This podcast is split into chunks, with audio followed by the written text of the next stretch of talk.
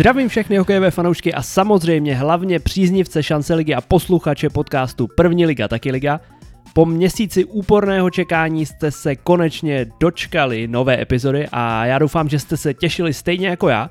A taky doufám, že i když je mistrovství světa v Rize v plným proudu, že jste na šance ligu nezanevřeli, protože já už teďka odpočítávám dny do začátku aspoň prvních přípravných zápasů a strašně se těším na start příští sezóny, která bude brutální, protože čtyři týmy spadnou a pátý tým od konce ještě bude hrát baráž s vítězem druhé ligy a i tam jsou týmy, které by rozhodně chtěli postoupit, takže to bude maso a my budeme s naším podcastem samozřejmě u toho.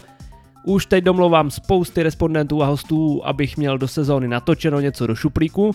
Máte se rozhodně na co těšit a klidně mi můžete do zpráv na Instagramu napsat, koho byste rádi jako hosta pokud chcete náš podcast podpořit, stále máte možnost za lidové čtyřistovky si koupit skvělou kšiltovku s logem našeho podcastu na obchodě marken.cz v sekci První liga, taky liga. A když už tam budete, doporučuji se opravdu proklikat veškerým zbožím, který je v nabídce, protože tam najdete spoustu věcí a hlavně spoustu sportovních publikací nejenom pro hokejové, ale pro všechny sportovní nadšence a fanoušky. No a ještě tady mám pár nabídek pro ty, kteří by si chtěli zkusit práci sportovního redaktora, Stačí, když budete mít samozřejmě kladný vztah k hokeji, vyjadřovací schopnosti a češtinu na dobré úrovni a samozřejmě taky chuť do práce a ochotu naučit se něčemu novému.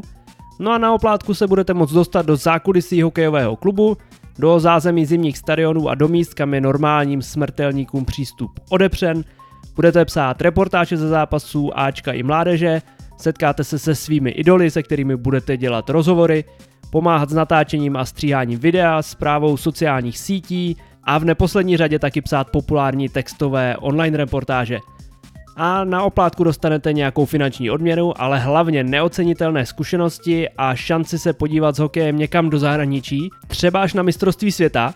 Jen pro příklad uvedu mýho kamaráda a kolegu z redakce v Hradci Dana Krátkého, který teď je ve druháku na vejšce.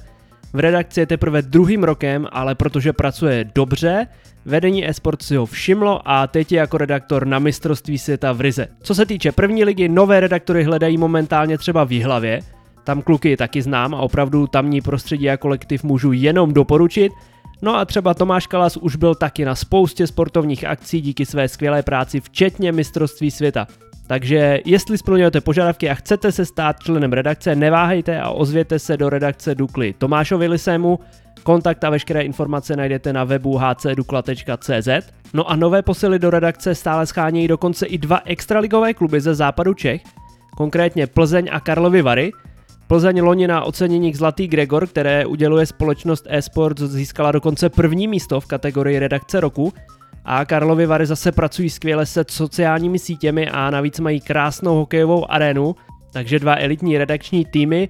No a posily do redakce hledá i Sparta, hokejový gigant s parádním videomateriálem, skvělým zázemím O2 Areny, takže pokud se chcete stát členem redakčního týmu v nejvyšší soutěži a jste fanouškem Sparty, Škodovky nebo Energie, neváhejte si na jejich webu najít kontakty a ozvat se jim, Určitě toho nebudete litovat, za zkoušku to rozhodně stojí a já to můžu jedině doporučit, protože práce v redakci Extraligového klubu mě strašně baví, poznal jsem tam spoustu nových lidí a navíc jsem se skrz tuhle práci dostal i ke všemu dalšímu, co teďka dělám a vlastně i k tomuhle podcastu, takže neváhejte a pokud se chcete dostat do zákulisí hokejových zápasů, tak se těmto redakcím ozvěte. Nový. Nový. Na zápasy si samozřejmě ještě budeme muset nějaký ten pátek počkat. Já už dávno trhám kalendář a čárkuju zbývající dny, takže ty úvody letních epizod budou trošku méně obsáhlé, než jste zvyklí. Rád bych se ještě naposledy teďka vrátil k oceněním za uplynulou sezonu, které bylo v režii manažerů všech prvoligových klubů.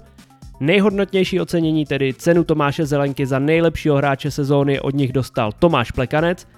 Jak už jsem říkal minule, za mě to není hráč, který by patřil do první ligy, je úplně jiný než všichni ostatní a přijde mi trošku škoda, ale tím samozřejmě neříkám, že by si to nezasloužilo to ocenění. Dotáhl tým jako kapitán už po druhé do extraligy, bude nakladně hrát dál, je to srdcař, během celé sezóny nebyl moment, kdyby něco vypustil a psal mi třeba Martin Bem z Benátek, že on nejenom radil a pomáhal svým spoluhráčům, ale dokonce i protihráčům. Když hrálo Kladno proti Benátkám, tak místo, aby si tam ty mladý kluky vodil jak jezevčíky v parku na procházce, tak dokonce mladým klukům na buly, soupeřům radil, jak mají stát a co mají dělat. Takže neskutečný přínos. V playoff byl i správný provokatér, nepříjemný hráč, proti kterému playoff nechceš hrát, takže zaslouženě vyhrál cenu pro nejlepšího hráče sezóny, ale já bych to dal někomu, řekněme, z prvoligových poměrů.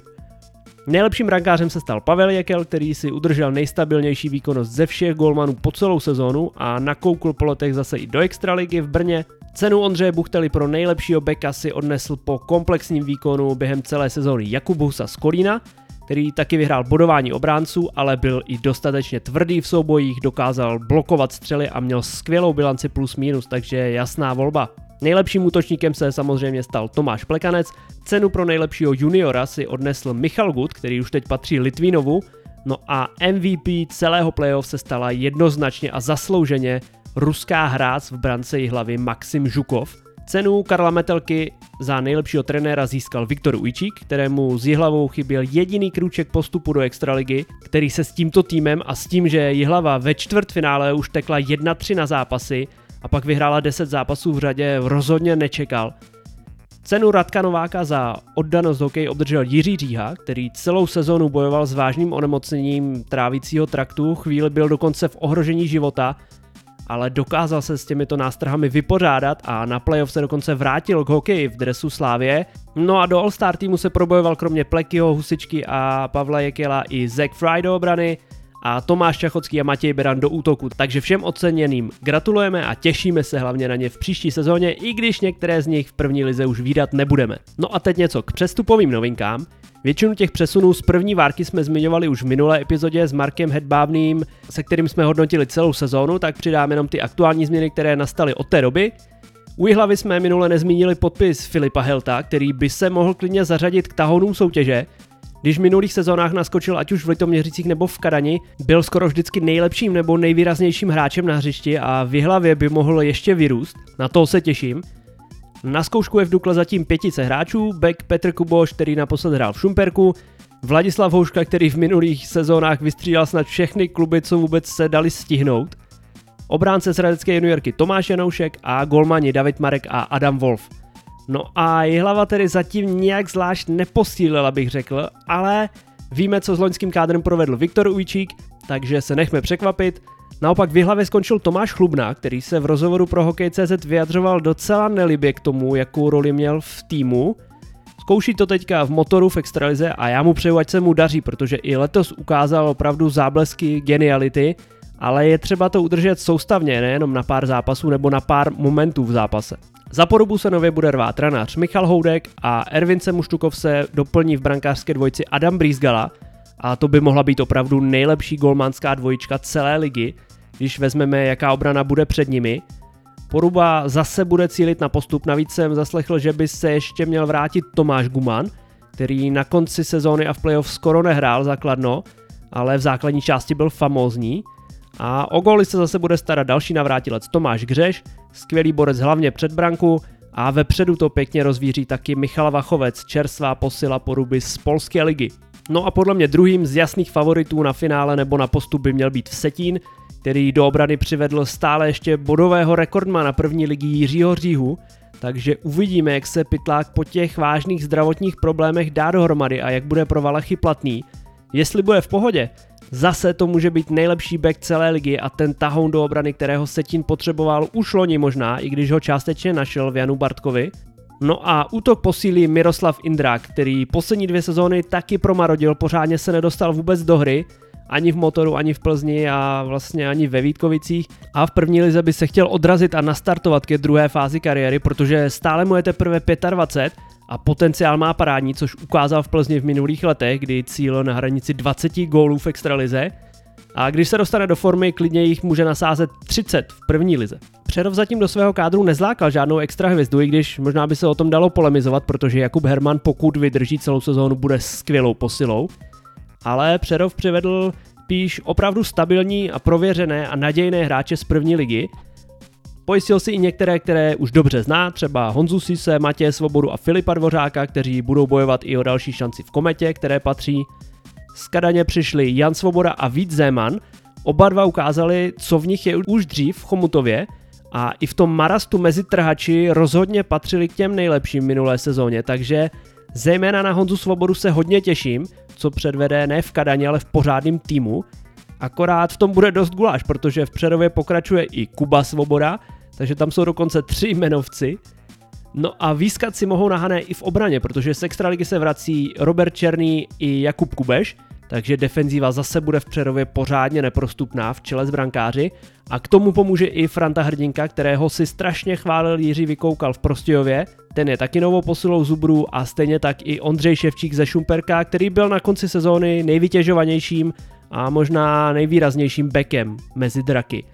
No a od Jestrábů přiletěl i Šikula Matějnová, který určitě u Rivala udělá další skok v kariéře, protože loni dokázal v zápasech ukázat velké věci.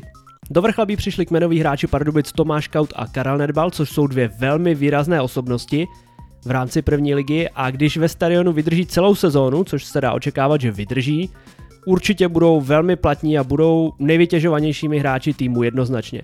No a podle Tomáše Jirků, nového asistenta trenéra Ačka, by se mělo jednat víceméně o poslední posily, zbytek týmu doplní mladíci z Dynama a to, jak jsme viděli loni, fungovalo parádně.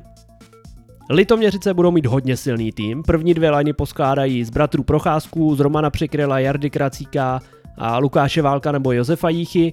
Vzadu zase budou uřadovat Honza Holý, Patrik Marcel, Jan Vítisk a Jirka Jebavý. To jsou všechno hráči, kteří mají letos v Litoměřicích smlouvy.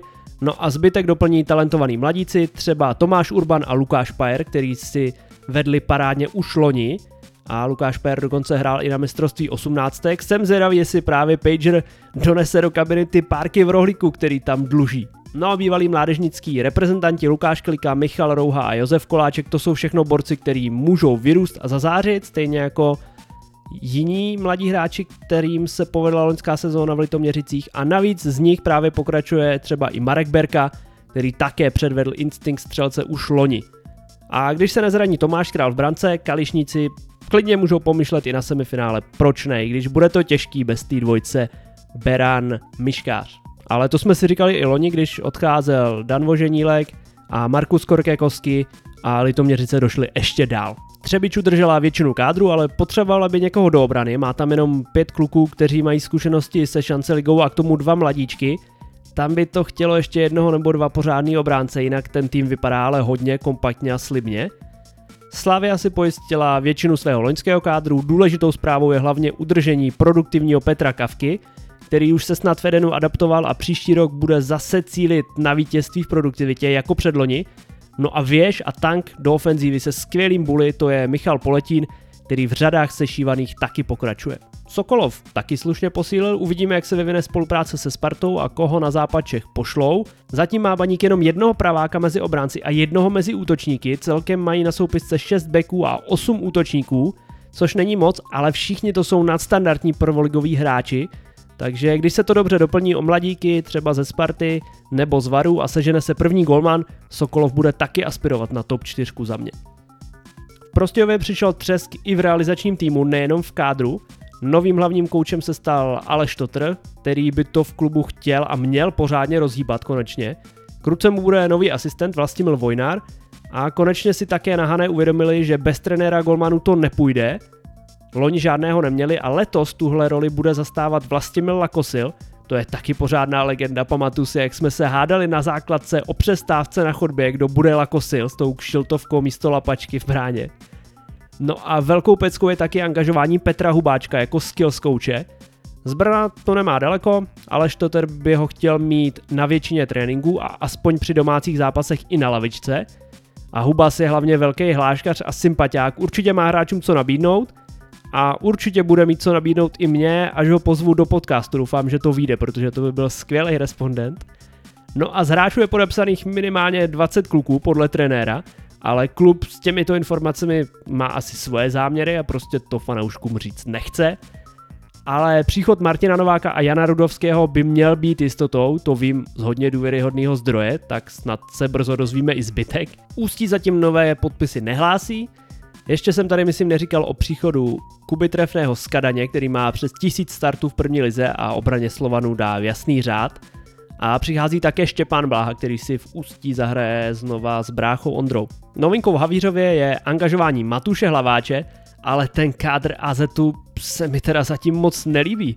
Do první line je tam samozřejmě Vlasta Dostále, Kuba Doktor a Lukáš Bednář, ale v útoku jinak opravdu kde nic tu nic, samé mládí, Honza Maruna jako kapitán, možná ještě Honza Hudeček, na toho bych nerad zapomněl, protože ten se mi líbil loni v kádru poruby skoro nejvíc ze všech.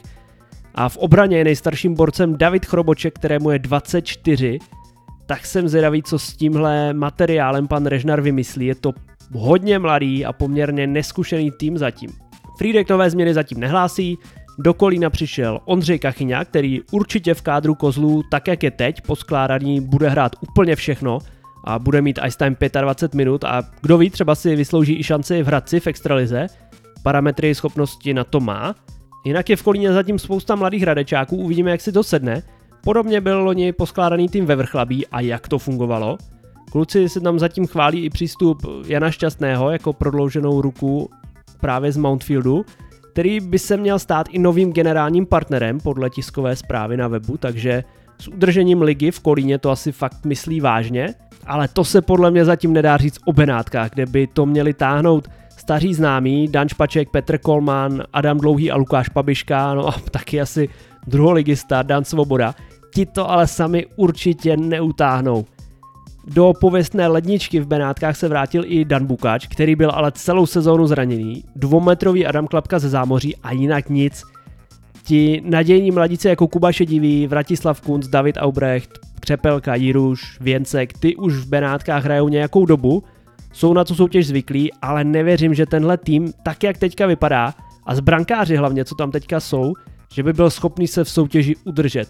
A Liberec se bude muset hodně otáčet, aby tu svoji farmu v extralize udržel. Trenér Valdemar Jiruš sice mluvil v rozhovoru o posilách, nevím, co mají předjednané, ale těch volných hráčů a hlavně ochotných hrát v Benátkách už asi moc není. A za mě zatím jasný adept na sestup.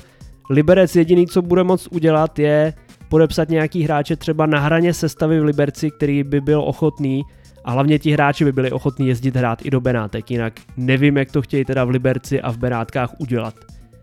Šumperku zatím novinky nehlásí, když jednu možná přece, na soupisce sice není, ale Štěpán Dudycha naposledy nastoupil v přátelském fotbalovém utkání proti Skřera Potín právě v týmu Šumperka a dokonce dal góla.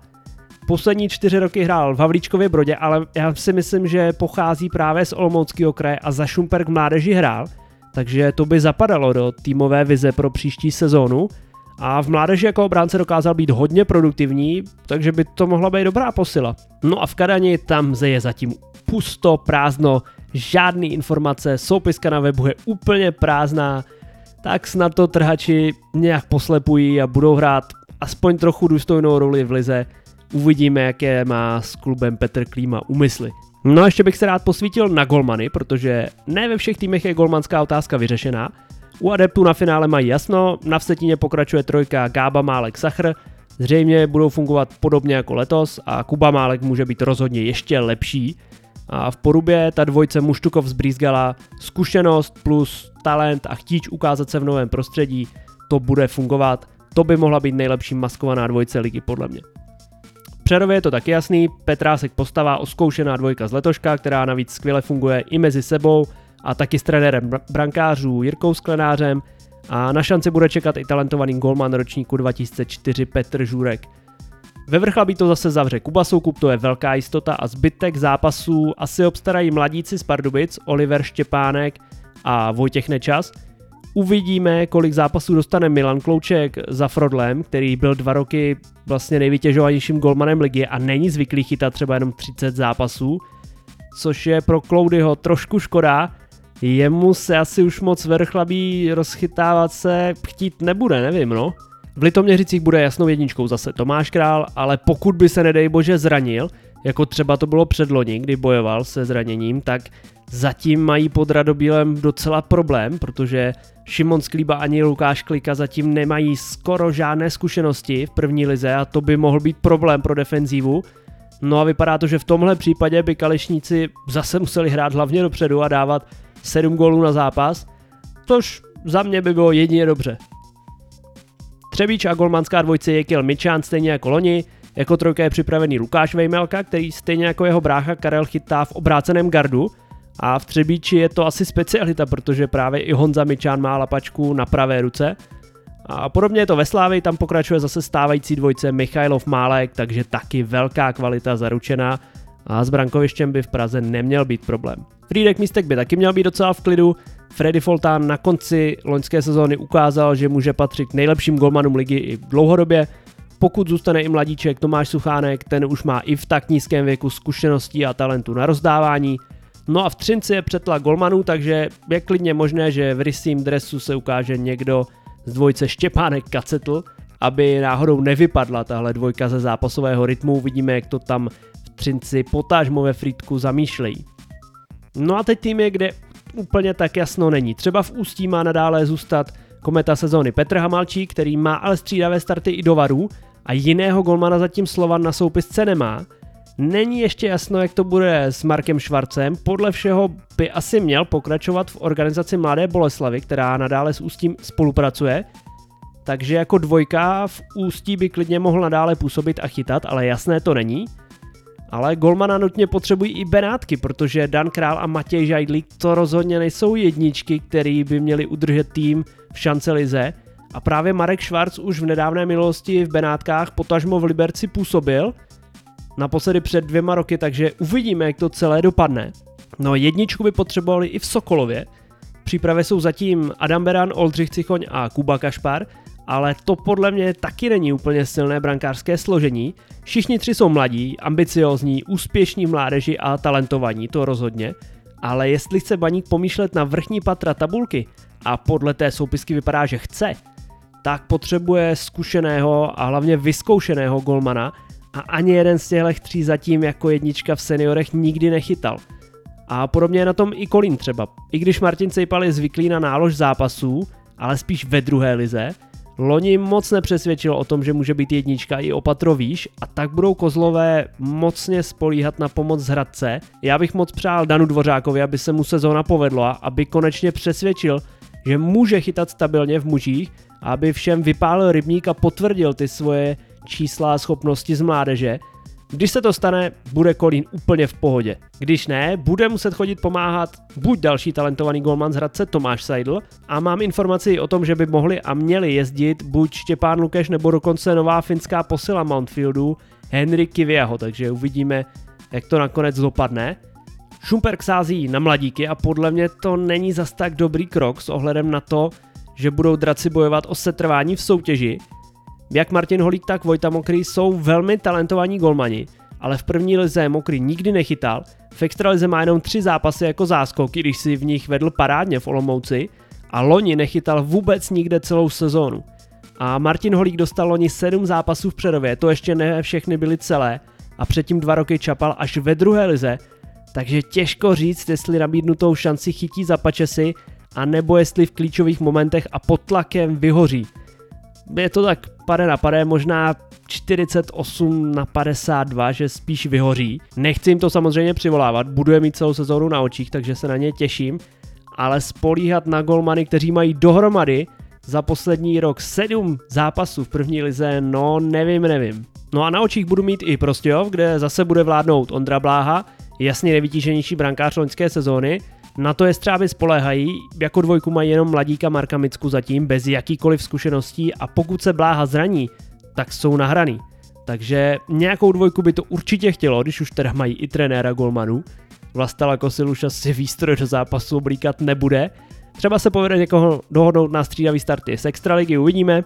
Havířov by měl dát pozici jedničky asi Tomáši Fučíkovi, kterého čeští fanoušci skoro neznají, protože poslední roky chytal v Polsku a na Slovensku a loni v hlavě zase tolik šancí nedostal a když jo, že by nějak zazářil, to se říct nedá. A 19-letý Marek Štipčák jako dvojka loni odchytal teprve své první čtyři zápasy v první lize. Nevím, jak to je s Alešem Steskou, jestli třeba nebude mít vyřízené střídavé starty do Havířova, nabízelo by se to, ale brankoviště v Azetu teda není tak silné, jako bylo v minulých dvou sezónách a těžko říct si vůbec se ještě pohlíží po posilách, anebo jestli budou spolíhat na tuhle dvojci. O Kadaně mluvit nemusíme, tam není ani jasné, kdo bude v poli, na to špak v bráně. No a jedničku hledají v hlavě. Z vlastní líně je k dispozici 18-letý Filip Maláč, Na zkoušku je v Dukle zatím Adam Wolf, který loni proseděl celou sezónu v Prostějově, dostal dva zápasy a David Marek, který byl dva roky náhradníkem v Polsku. Nevím, jestli hlava čeká na to, až bude třeba jasno kolem Maxima Žukova, protože nějaká malá šance, že by pokračoval tam je. A věřím, že proslulý trenér brankářů Petr Jaroš sežené kvalitní oporu mezi tyče, ale zatím to teda vypadá hodně bídně, ale času do startu sezóny a i do přípravných zápasů je dost. No a teď zásadní otázka, kdo z brankářů je volný. O Marku Švarcovi už jsme mluvili, bez práce jsou zatím i golmani Šumperka z Loňska, Martin Altrichter a Marek Pexa. Pexič má o zábavu postaráno, ten fotí reklamy, točí videa, dělá nějaký lekce cvičení a dokonce teď natáčeli i nějaký cestopis. Jestli ho někdo v první lize bude chtít a jestli bude on chtít ještě vůbec chytat, nevím. Má takový své rázný styl, na pozici jedničky to u něj asi nebude, ale jako záloha třeba do Havířova by se hodit mohl. Vindo by to asi měl ze Šumperka dost daleko, možná do Prostějova, kam měl předloni vyřízený střídavý starty, to by dávalo smysl. U Altrechtera je možností víc, stále je mladý, je to syn slavného otce a měl loni dobré pasáže a famózní savey, když za tou děravou obranou draku se mu musel chytat hrozně. Radek Haas mladší, který platil v mládeži za velký talent, v posledních dvou letech vystřídal pět týmů, všude zahříval spíš lavičku, dostal se do pár zápasů jako náhradník, no a teď se na webu Elite Prospects objevil dokonce na soupisce druholigového Dvora Králové. Nevím, co je na tom pravdy, ale on podle mě pro jakýkoliv tým v první lize by mohl být zajímavou volbou. Volný je taky Marek Čilek, ale po něm asi scháňka první lize nebude a navíc neexistuje tým šance ligy, který by ho dokázal zaplatit a on sám by asi do první ligy chytat nešel. Ale nejvíc horkým zbožím by podle mě měl být Honza Broš a David Honzík. Broš měl poslední 2-3 roky parádní čísla v hlavě, ale letos, jak přišel Žukov, nikoho do brány nepustil.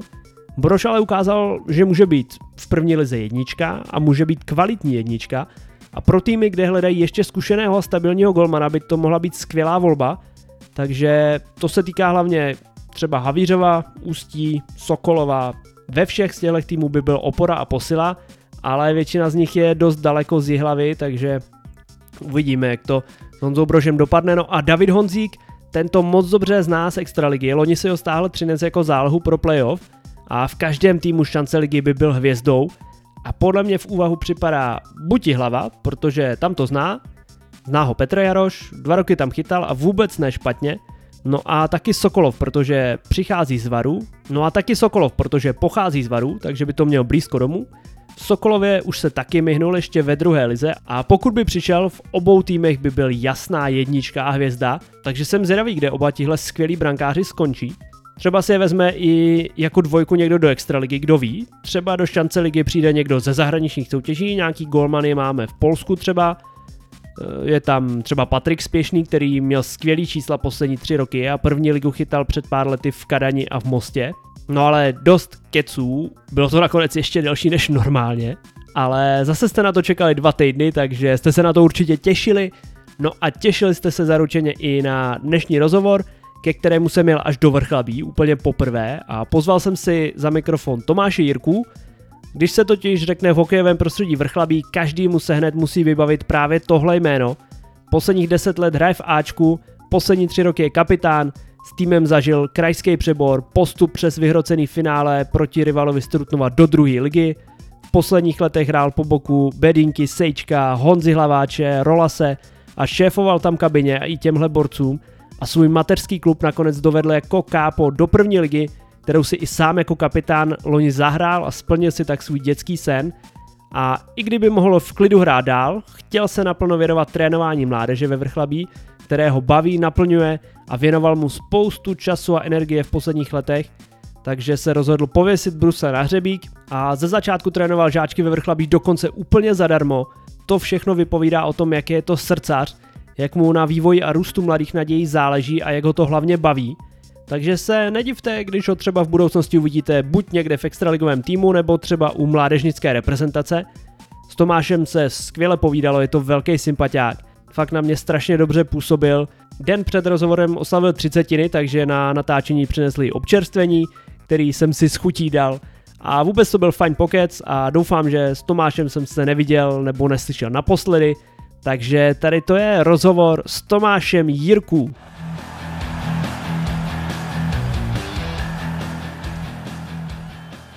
Zdravím ještě jednou všechny posluchače a vítám vás u dalšího dílu, dalšího rozhovoru. Doufám, že zase zajímavého, tak jako vždycky samozřejmě. A momentálně se úplně poprvé nacházím na zimním stadionu, který má nejdelší název v republice asi. DD Elektromont Arena ve Vrchlabí. No a jsem moc rád, že mým hostem je tady dnes kapitán loňského týmu a odteď už také asistent trenéra A týmu, šéf trenér mládeže a možná se dostaneme ještě nějakým dalším funkcím, který má Tomáš Jirku, který tady se mnou teď sedí. Tomáši, vítej v našem podcastu. Ahoj, děkuji za pozvání. Tomáši, zůstaňme si asi u těch nejaktuálnějších událostí, protože ty se po téhle sezóně rozhodl, že ukončíš hráčskou kariéru a budeš se věnovat už čistě jenom trénování. Jak dlouho takový rozhodnutí v člověku zraje? Protože ty jsi už s tím pohrával loni, pokud vím.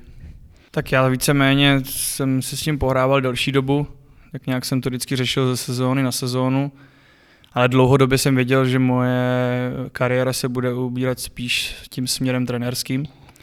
Ale samozřejmě tím, že mě to hraní pořád bavilo, byl jsem pořád v, v nejlepším věku a pořád tady pro mě byl zájem, cítil jsem se důležitý a šlo to skloubit s tím trénováním mládeže a s mýma dalšíma aktivitama, tak jsem se toho nechtěl vzdát a chtěl jsem hrát co nejdíl. Teď už samozřejmě v té první lize, jak jsme postoupili, tak nastávala určitá kolize, zaplať budíky, možná to zní blbě, ale kvůli covidu, hmm. což je jedna z mála pozitivních věcí na, na tom onemocnění, že já jsem si mohl plnohodnotně zahrát první ligu ve Vrchlabí, což byl můj jako dětský sen. Ale plně si uvědomuji, že dlouhodobě to skloubit uh, profesionální soutěž, která je fyzicky náročná, plně skloubit s ostatníma aktivitami, jak trenerskýma, tak těma dalšíma, by bylo asi téměř nemožný, tak jsem se rozhodnul přijmout tu nabídku od vedení klubu, že se budu věnovat vyloženě té trenérské práci. To znamená, ten první krok přišel, nebo letos po té sezóně přímo od vedení, že ti to nabídli? Nebo oni už asi věděli? Uh, bavili jsme se o tom delší dobu, víceméně to bylo na stole i od pana majitele, že se mnou počítá do budoucna uh, jako s perspektivním trenérem pro A tým a jenom jsme řešili, kdy, jestli to bude za rok, za dva, za tři, nechali to rozhodnutí plně na mě, uh, respektovali by, i kdybych chtěl ještě dál pokračovat v tom hraní a dostal bych tu adekvátní roli, která by odpovídala mý výkonnosti a přínos, přínosem pro tým. A takže to bylo takový jako společný rozhodnutí, bych řekl. Konečný rozhodnutí bylo moje, ale, ale víceméně jsme se na tom shodli a domluvili, že to bude asi nejlepší, jak, jak pro mě, tak i pro klub. A byl někdo, kdo ti to hodně jako rozmlouval? Musím říct, že mi to nikdo úplně nerozmlouval. Samozřejmě se mě ptali nejbližší, jestli to ještě není brzo, že jsem mladý, co blbnu, jestli bych si ještě jako nechtěl hrát, protože samozřejmě pak už se k tomu hraní jako těžko vrací a trénovat můžu celý život, se říká, ale já jsem přesvědčený o tom, že to bylo správné rozhodnutí a, a doufám, že toho nebudu nikdy litovat. No byla to i trošku úleva, že už se nemusíš teďka každý den oblíkat do té výstroje prostě a přemýšlet, kde se kam dostavit a nebo to bylo takový, že pořád ti bude líto, že prostě ti bude chybět ten let? Svým způsobem to je trošku úleva, že nebudu ještě muset myslet na to, abych se připravoval a, a k tomu všemu okolo ještě řešit to, že jsem fyzicky unavený a vyčerpaný z tréninku, abych dobře regeneroval, abych dobře jedl a ty další věci s tím spojený. A na druhou stranu si myslím, že mi to určitě chybět bude a, a uvidíme v jaký, v jaký míře jestli to bude pro mě jako únosný, nebo jestli to bude takový tahák, že, že se budu chtít ještě na tenhle jako vrátit v pozici hráče, ale tím, jak jsem s týmem pořád a jsem v centru toho dění, tak mě to, musím říct, že jsme teďka začali letní přípravu, mě to naplňuje, baví mě to s těma klukama pracovat, doufám, že to baví i je pracovat pode mnou a o, jsem přesvědčený o tom, že, že to klukům pomůže ta letní příprava že budeme dobře připraveni na sezónu. A je to teda jako velký rozdíl, musím říct, jako stát tam s topkama uh, jenom ve stoje a kluci tam lítají a jak čamrdy a funěj a jsou hotoví a, a v podstatě jenom hecuju a motivuju, opravuju, snažím se jim pomáhat. No, tak jako samozřejmě ten rozdíl v tom přístupu a v té roli je obrovský. Takže u tebe to je teďka poprvé, kdy jsi jakoby u A týmu. Vždycky jsi trénoval jenom eh, mládež. Jo, přesně tak. Vždycky jsem trénoval mládež a u A týmu jsem byl vždycky jenom jako hráč. No, vím, že loni byla nějaká dohoda, že budete spolupracovat i s Novou Pakou, jako se s partnerským týmem ve druhé lize. Nevím, jestli je v plánu, že to bude letos i nějak pokračovat, pokud samozřejmě se bude hrát. A není tam nějaká varianta, že aspoň tam by si třeba zahrál? Teď je tam varianta taková, že budeme spolupracovat s Hronovem, což je novinka. Mm-hmm. To bude náš nově partnerský tým ve druhé lize. A jsme tam předběžně domluvení, že budu mít tam hostování a v případě toho, že budu mít čas třeba o repre pauze, když na tom budu fyzicky dobře a budu se cítit, že pomůžu tomu týmu, tak, tak je tam ve hře, že bych tam občas uh, jel pomoct a zahrát si. No, když jsme u druhé ligy, u těch nižších soutěží, tak samozřejmě uh, ve Vrchlabí se tady nějakou dobu hrála druhá liga a ty si tady pamatuješ i ten kraj, kde si vlastně začínal v Ačku a nakonec si to dotáhl fakt až do té první ligy s tím svým mateřským týmem, po, po, protože pokud vím, ty se tady narodil přímo ve Vrchlabí, že? Je to tak, je to tak. Takže i když třeba už si trošku přemýšlel, že nevíš, jestli budeš hrát už loni, tak si to asi nemohl nechat ujít, prostě zahrát si fakt tu první ligu za ten svůj mateřský tým. To přesně tak, to, to, jako, to nešlo vůbec, to nepřicházelo vůbec v úvahu, že bych tu první ligu nehrál, že bych to vzdal před tou sezónou a že bych řekl, že prostě to ne, nedám, že budu jenom se věnovat trénování. To byl můj dětský sen, já jsem se tady chodil dívat když jsem byl malý, když ta pana dětka, když se tady hrála první liga, nebyl tam ani jeden vrchlabák a já jsem hrozně to žral, pořád jsem se chodil na zápasy, na tréninky a můj velký sen bylo ne NHL nebo Extraliga, ale hrát tady za to Ačko a být první vrchlabák, který vlastně bude hrát tu první ligu tady doma. A to se mi splnilo. Nečekal jsem, že po takovéhle cestě, myslel jsem si, že to třeba bude z Extraligy junioru rovnou do té první ligy, ale to je jedno, cesta naopak byla tranitější, za to možná o to hezčí a o to si toho budu víc vážit. Takže já jsem hrozně šťastný, že se mi to splnilo. Mo, trošku mě mrzí, že to nebylo před divákama, kteří jsou tady úžasný a před plnýma tribunama, ale to se nedá nic dělat, nikdy není nic dokonalého. No jak jsi říkal, první liga se už tady hrála v minulosti pár let, i docela úspěšně, hrálo se playoff. Pamatuješ si tu dobu, kdy pak přišel ten krach, ty jsi byl samozřejmě ještě v mládeži, hrál si v Liberci, a kdy se na, nakonec spadlo fakt až do toho kraje, přestali se tady dotovat nějaký peníze a nešlo to udržet, musela se prodat licence. A v tu dobu jsi vlastně ty potom vrátil sem do Vrchlabí.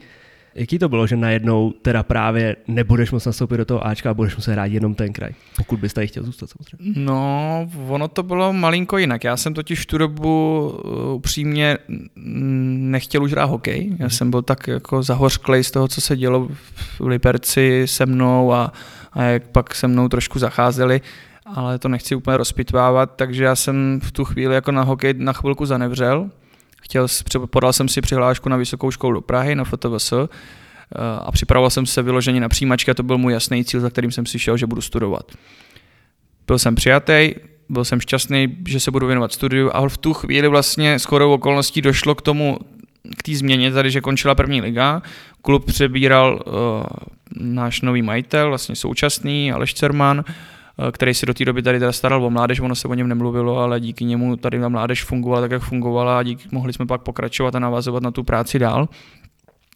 A volal mi s chodou okolností Jirka Jakubec, současný sportovní manažer, v tu dobu ještě hráč, a s panem Beaglem, který v tu dobu trénoval tady, Pavel Beagle, tak uh, obolávali lidi a dávali dohromady tým pro kraj a chtěli to postavit na vrchlapských odchovancích, takže se to úplně nabízelo, že já půjdu studovat a budu si tady chodit jako s prominutím šmrdlat kraj jenom pro zábavu v mateřském městě. Takže pro tebe to vlastně bylo dobrý, že jsi mohl hrát hokej během toho studia? Určitě, určitě.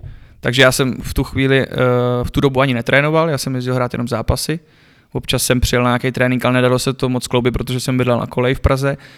Ale za ty dva roky, jak jsme postoupili do druhé ligy, tak už to bez tréninku nešlo, tak pak jsem si musel uspůsobit program a dojížděl jsem každý den autem do Prahy a po škole hnedka zpátky, to už jsem trénoval i děti, takže trénink s dětma, trénink s chlapama a, a spát a ráno zase od půl pátý na novo, takhle ráno a takhle jsem fungoval celý týden.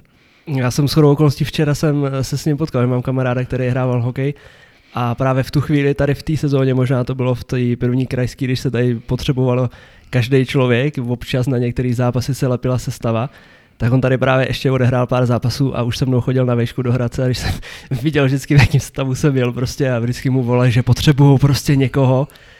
Uh, Honza Radhouský, já nevím, jestli si ho pamatuješ. Mm, pamatuju, pamatuju no, si. Kuřené jsem mu říkal mm, no. Pamatuju no, si moc dobře.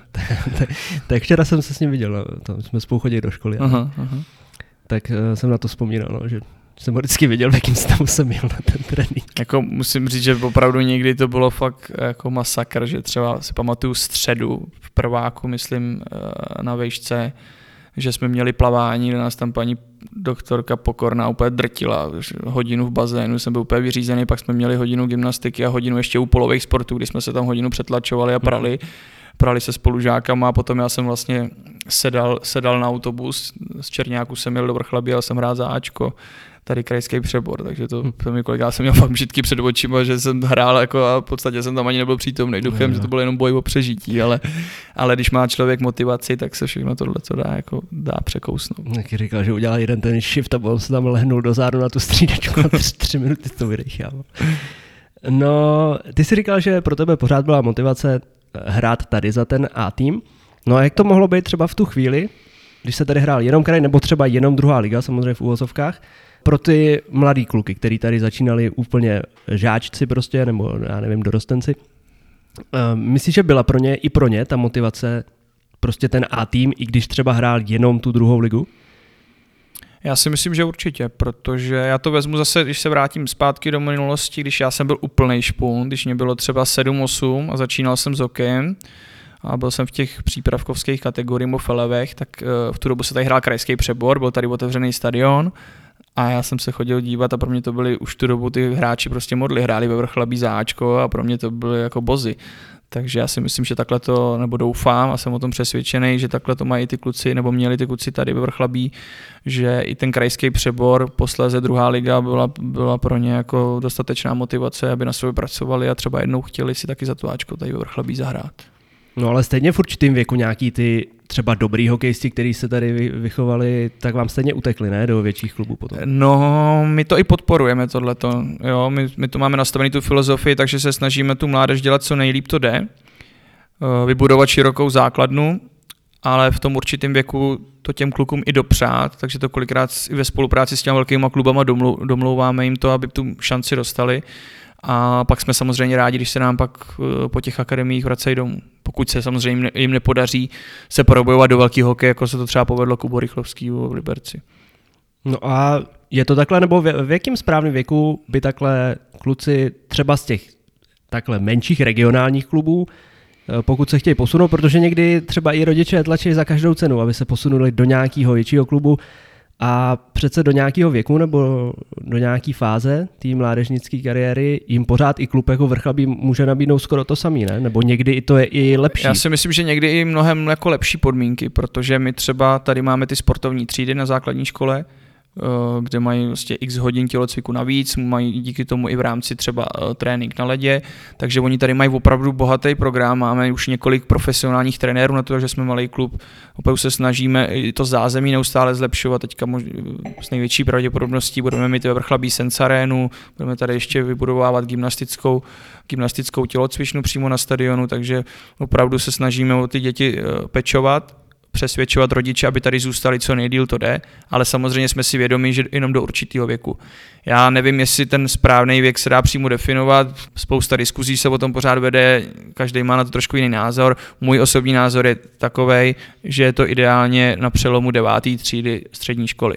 Samozřejmě otázka pak, jak to udělat s tou školou. Jako jít do deváté třídy je dobrý, hokejově za mě, třeba už do většího klubu, ale zase je problém s tím, s tou, s tou školou, protože měnit na rok jako základní hmm. školu mě přijde jako pitomý.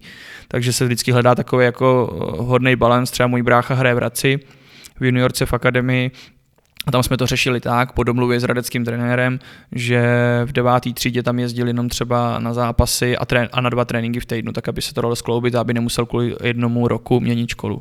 Takže si myslím, že to je vždycky o nějaký rozumný domluvě. Ale opravdu si myslím, že, že je nesmysl, aby ty děti utíkali a odcházeli ve věku, kdy na to nejsou připraveni a nejsou zralí. Ano, ve, úplně ve všech klubech nefunguje takhle dobrá spolupráce třeba s těma školama, tak ne, aby se sladil trošku ten rozvrh, aby nemuseli chodit po večerech na tréninky a aby to no, mělo pra- nějaký řád. Právě, že nefunguje, ale co jsem byl jako zaskočený a jako nemile překvapený, že to nefunguje skoro ani ve velkých klubech, že hm. ty sportovní školy nebo ty sportovní třídy úplně vymizely a vůbec se to nedělá. Já, to, já tomu nerozumím, já si myslím, že to je to nejlepší pro ty děti, co může být a, a pokud ta možnost je, tak by to, tak by to mělo fungovat. My tady zaplať pámbu máme spolupracující školu, která nám vychází ve všem vstříc. Já tam ještě s chodou okolností chodím uh, ty sportovky učit na ten tělák, aby jsme to měli propojený a měli jsme tam pod dohledem ty hokejisty. A já jsem úplně před čtyřma roka mám pocit, jsem tam nastoupil, tak jsem byl úplně nadšený, jak se to tam vede. Mí kolegové to jsou trenéři biatlonu a opravdu dělají to tam velmi dobře. Doufám, že jsem tam taky trošku přispěl trošku to, a zvednul to malinko, nebo malinko se pom, pokusil pomoct k tomu, aby jsme to ještě trošku zase dostali o stupínek vejš. Ale to je přesně to, co ty děti potřebují, ten sportovní základ, gymnastiku, atletiku, míčové hry. Máme tam zimní soustředění, eh, kde lyžujeme, chodíme na běžky, do toho chodí na brusle i třeba zase ty děti z těch jiných sportů, protože ta naše sportovní třída není vyloženě hokejová, je vše sportovně zaměřená, takže tam jsou s náma lyžaři, fotbalisti, atleti. Je to taková všeho chuť, což si myslím, že o tom se dneska furt mluví a to by měl být ten základ pro každý sport. Takže já jsem strašně rád, že ve to takhle máme a že ty děti mají tady tu možnost. Bohužel ne ve všech městech to tak je, ve všech klubech a myslím, že to je hrozná škoda.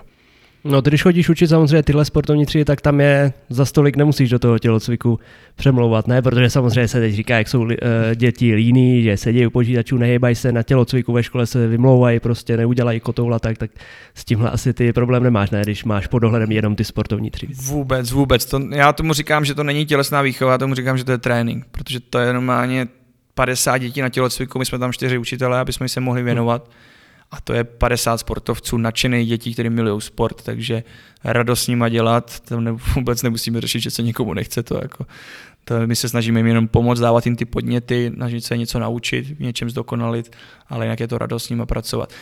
Ale měl jsem zkušenost, když jsem vlastně nastupoval na základní školu, tak jsem ještě dostal jednu třídu jako klasickou, nesportovní, a tam musím říct, že to teda jako někdy bylo hodně těžký, protože když tam máte kluka v osmý třídě, který je obézní a uběhne jedno 200 metrový kolečko za pět minut a ještě skoro volám rychlou, tak jako to mě přijde trošku jako smutný. No. Hmm.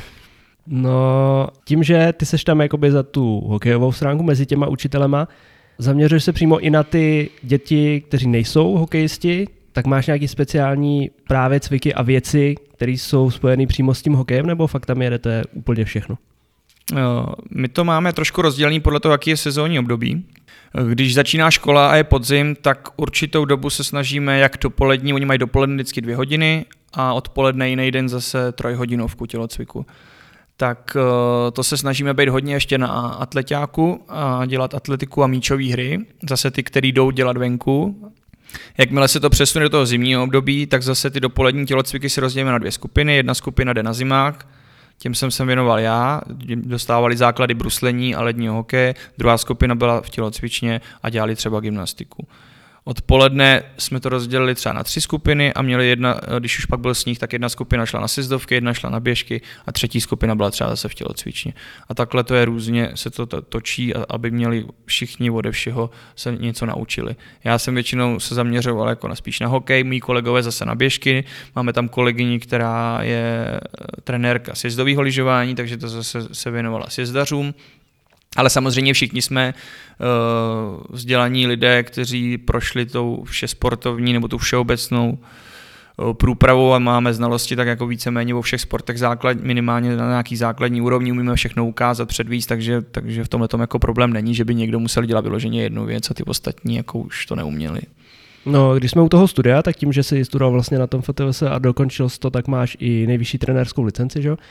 Je to jakoby jediný způsob, jaký získat během toho studia, nebo jaký jsou ještě jiný způsoby vůbec, jak získat tuhle nejvyšší licenci? Tam jsou vlastně dva způsoby. První způsob je ten, který jsi zmínil, takže jsem vystudoval vlastně v FTVS na magisterském um, oboru, takže jsem dostal to Ačkou licenci za to. A druhý způsob je normálně si projít vlastně od toho, od té C licence přes B a pak uh, dvouletým studiem dosáhnout té Ačkový. A jaký to byl přesně obor? Co jsi ty třeba studoval? Uh, tomu se přímo říká tělesná výchova sport, TVS. Se zaměřením pak si tam eh, můžete vybrat specializaci, takže na určitý sporty nebo na nějaký obecný zaměření, třeba zdravý životní styl nebo něco takového, tak já jsem si vybral jako specializaci lední hokej. No tak trošku zaspomínej na ty své studentské léta, protože tím, že si právě ještě tady jezdil hrát a tak, tak to muselo být strašně náročný. Moc si asi úplně takový ten klasický stu, studentský kolejní život neužil, ne? To je pravda, já jsem tam přímě jako na to, že jsem vždycky se chodil rád bavit hm. a mám rád lidi okolo sebe a srandu, tak eh, ty studentský léta jsem si moc neužil. Já jsem si nevybavu možná ani jednu party, na který bych byl, já jsem víceméně byl furt v autě, takže, a nebo jsem přespal ráno, jsem zase někam frčel, takže jsem tam jako, jo, měl jsem tam, mám tam pár kamarádů z vejšky, byli jsme jako aparta, asi třech, čtyřech kluků a dvou holek, tak na ty hrozně rád vzpomínám. Vždycky se snažíme nějak domluvit, že se sejdeme, ještě se nám to pořádně nepodařilo, nebo hlavně mě teda, se v tomhle pokulhávám. Můžeš je pozdravit, oni si nás třeba poslechnou. Třeba jo, tak tímto je zdravím. Chci bych jim vyřídit, že se s nimi rád uvidím, ale doufám samozřejmě, že si na ně najdu v tom nabitém programu nějak, nějaký čas. A tak jak, eh, jak jsem říkal, no, těch party podle mě nebyla ani jedna, víceméně jsem byl furt, furt na cestách, nebo škola, nebo hokej. Ale nelituju toho, šel jsem si za tím cílem, chtěl jsem to vystudovat, potom se mi povedlo, u toho jsem hrál hokej ve svém milovaném klubu, takže já si myslím, že jsem si těch radovánek okolo užil dost, buď před vejškou nebo teďka po vejšce. no, co se týče jakoby toho uh, objemu studia nebo ty látky, který, který jste se tam učili, jaký třeba množství toho se dá fakt reálně potom použít v té praxi? A kolik je tam takového toho balastu, jako je na každém vysokoškolském oboru, kterou nikdy nepoužiješ potom? Je to, musím říct, tak půl na půl, jako, že tam je to hodně tím, jak je to pohybově zaměřená škola, tak tam je vlastně půl předmětů jako praktických, sportovních a půl předmětů obecných, teoretických. A spousta těch teoretických předmětů jako si myslím byly skvělý, ale vždycky záleží na tom daném profesorovi. Hmm. Byl profesor, který to uměl skvěle přednášet, vtáhnul a člověk mu to hltal a spoustu věcí si odnes a nemusel pak třeba ani dostudovávat třeba sám. Ale pak byli samozřejmě uspávači hadů, kteří vás nenadchli vůbec a, a za hodinu a půl přednášky se nevěděl autor nic. Hmm. Um, ale jako ve směs na to vzpomínám hrozně rád, zejména na to bakalářský studium, na ty první tři roky. Vyzkoušel jsem si a naučil se aspoň základy všech sportů. Byla skvělá parta, spoustu, spoustu, spoustu dobrých lidí okolo toho, spoustu zajímavých lidí jsem potkal na té škole, odborníků, profesorů. Takže na to vzpomínám hrozně rád. Ty dva roky na tom magisterském studiu už vyloženě byly jako moje motivace dodělej to, hmm. budeš mi ten titul a budeš mi tu licenci, kterou potřebuješ k tomu, abys dělal profesionálního trenéra. Ale jinak tam už se musím přiznat, že tam už, uh, že mi to moc nedalo, ty, ty dva roky na tom magisterském. No a ty už během toho studia si tady plnil třeba nějakou praxi do školy přímo tady při tréninku nějakých žáčků a tak? Já už jsem vlastně začal uh, pomáhat tady jako asistent u nejmenších, uh, když jsem nastoupil na vejšku ten rok, někde okolo Vánoc a od toho dalšího roku už jsem dostal i, i svoji kategorii, takže já jsem k tomu ještě vždycky vlastně jsem studoval, hrál a vedl jsem jednu kategorii. A jak jsem skončil tu vejšku, tak jsem dostal tu pozici toho šéf trenéra. Okay. Nebo tu nabídku. K tomu se určitě ještě dostaneme, ale uh, u těch menších kluků si měl asi patřičný respekt i tím, Uh, že si pořád hrál, ne? Samozřejmě byl třeba mladý, tak já nevím, jestli třeba u těch úplně malých žáčků působí to, že ten trenér je starší, tak má takovou větší autoritu, ale tím, že ty si hrál pořád za Ačko, tak asi k tobě museli vzlížet, ne? Jo, určitě, já jsem, nebo alespoň jsem to tak vnímal, protože to nebylo vůbec o věku, ale, ale jak si říkal, bylo to o tom, že mě viděli hrát za to Ačko, viděli, že třeba se mi daří, že jsem dal nějaký góly, že jsem na ledě vidět, takže díky tomu jsme měli hroznou, a nejenom já, ale i ostatní trenéři, my se tady snažíme hodně to propojovat, zapojovat ty kluky sáčka do toho trénování a já si myslím, že to je jenom dobře, jednak ty děti ty kluky žerou a hlavně to jsou to aktivní hokejisti, kteří to umějí perfektně ukázat, takže to si myslím, že je spojená nádoba a funguje to, funguje to výborně. Když se ještě vrátíme k té tvojí hráčské kariéře, když jsme u toho, tak ty se tady zažil dva postupy, jeden z krajské ligy do druhé ligy, který byl vybojovaný, vydřený pěkně na ledě, a druhý teďka poslední do šance ligy, který vlastně nebyl vůbec na ledě a ten jste si, samozřejmě pro klub to bylo skvělý, ale hráči to samozřejmě to týhle okolnost, nebo za těchto okolností asi moc neužil, ne? No, Oproti tomu. Naprosto, naprostá pravda, protože jednak to bylo v jiném věku a za jiných okolností. Ten první postup mladý, mladý kluci, že jo, v tu dobu mě bylo 20, 20 let, uh, 21, neuvěřitelná euforie, prostě obrovská radost, jak jsem říkal, že jsem si neužil na vejšce moc jako žádnou party, tak tady jsme si to teda užili parádně, to byly velký, velký věci, co se děly. A to celé město tím žilo, zase to bylo to obrození toho vrchlapského hokeje a to bylo neskutečné, na to hrozně rád vzpomínám ten druhý postup, samozřejmě radost. Dostali jsme se do první ligy, ale nebylo to vybojované na ledě, nebyl, nebyly tam ty, ty pocity s tím týmem, že se to můžeme o to podělit společně, oslavit to i s těma fanouškama. To tam hrozně chybělo.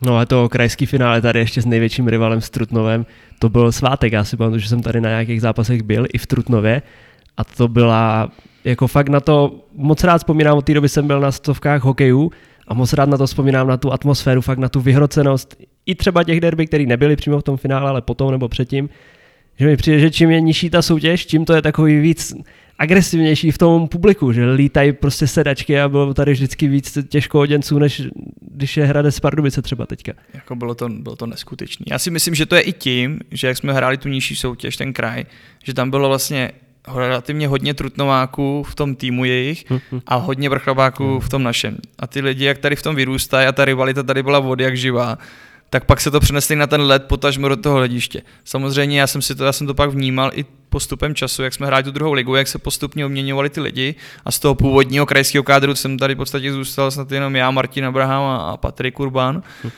tak pak ty ostatní, co sem přicházejí, už to tolik nevnímají a tím to ztrácí trošku kouzlo i to derby.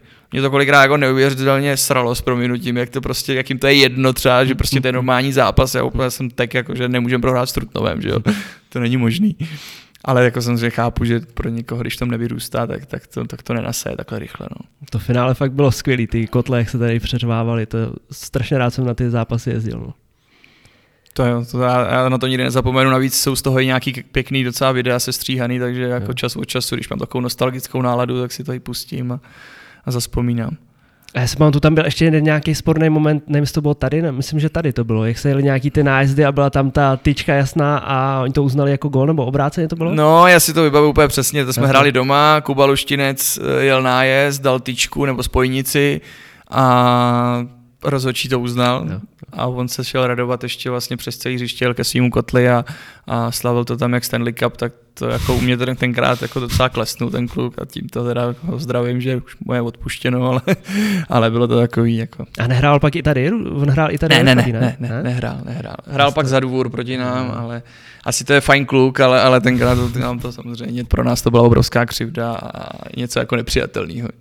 A tak nakonec se to zvládli. Tak to nakonec bylo... jsme to zvládli, štěstí bylo na naší straně. Nebo Dobitý možná... baráž na dvě pětky hráli oba dva týmy skoro. To je pravda. Tu kvalifikaci a následně tu baráž s Chotěboří, to jsme hráli v podstatě na dvě liny. No. No. Čtyři, pět kluků nemohlo hrát, že to v tu dobu tam byla nějaká 50% eh, nebo že tam byla povinnost mít 50% odehraný z základní části. Mm-hmm. Takže jsme to hráli v okleštěné sestavě, ale, ale tím, jak jsme vyhráli s tím Trutnem, tak z nás to tak spadlo, že tohle už byla jen třešnička na rtu a, a my jsme hráli uvolněně a i v těch deseti lidech jsme si prostě proto došli. No když jsme ještě u té rivality, tady uh, občas to bývalo tak v mládeži, že ty týmy se spojovaly, ne? Že byly takový ty týmy jako Paka, Dvůr a právě Trutnov, Vrchlabí, jako Krkonoše a takový, když bylo málo dětí, tak se to spojovalo nebylo i takhle v mládeži jako nějaký, to, uh, že když jste byli spojeni přímo s Trutnovem, bylo to přímo, ne? Že byl některý týmy Trutnov vrchlabí přímo. HC Krkonoše. Jo. Do dneška to funguje, ale funguje to jenom na úrovni dorost junioři. Jo. A já jsem to jako hráč nezažil vlastně, nebo jo, jeden rok, protože já jsem odcházel z vrchlabí pryč v dorostu a v tu dobu vlastně začínalo to spojení, takže já jsem se, mě to minulo a když jsem se vracel, Eh, tak jsem odehrál tady, když jsem už hrál za chlapy ten krajský přebor, tak jsem ještě chodil na výjimku pomáhat juniorce, protože se jí podařilo postoupit do, tenkrát do první ligy, což byla druhá nejvyšší soutěž pod extraligou juniorů, takže jsem ještě na výjimku chodil pomáhat juniorce, takže jsem jednu sezónu hrál za HC Krkonoše. Pak, jak jsem se začal zapojovat jako trenér, tak jsme to v tu dobu to spojení rušili a šli jsme si svojí cestou na úrovni žákovských kategorií a teďka ještě fungujeme na úrovni dorostu juniorky pod HC Krkonoše. Ono tam pak ještě kromě Trutnova vrchlaví byl ještě Dvůr Králové, takže ono to byla taková směsice.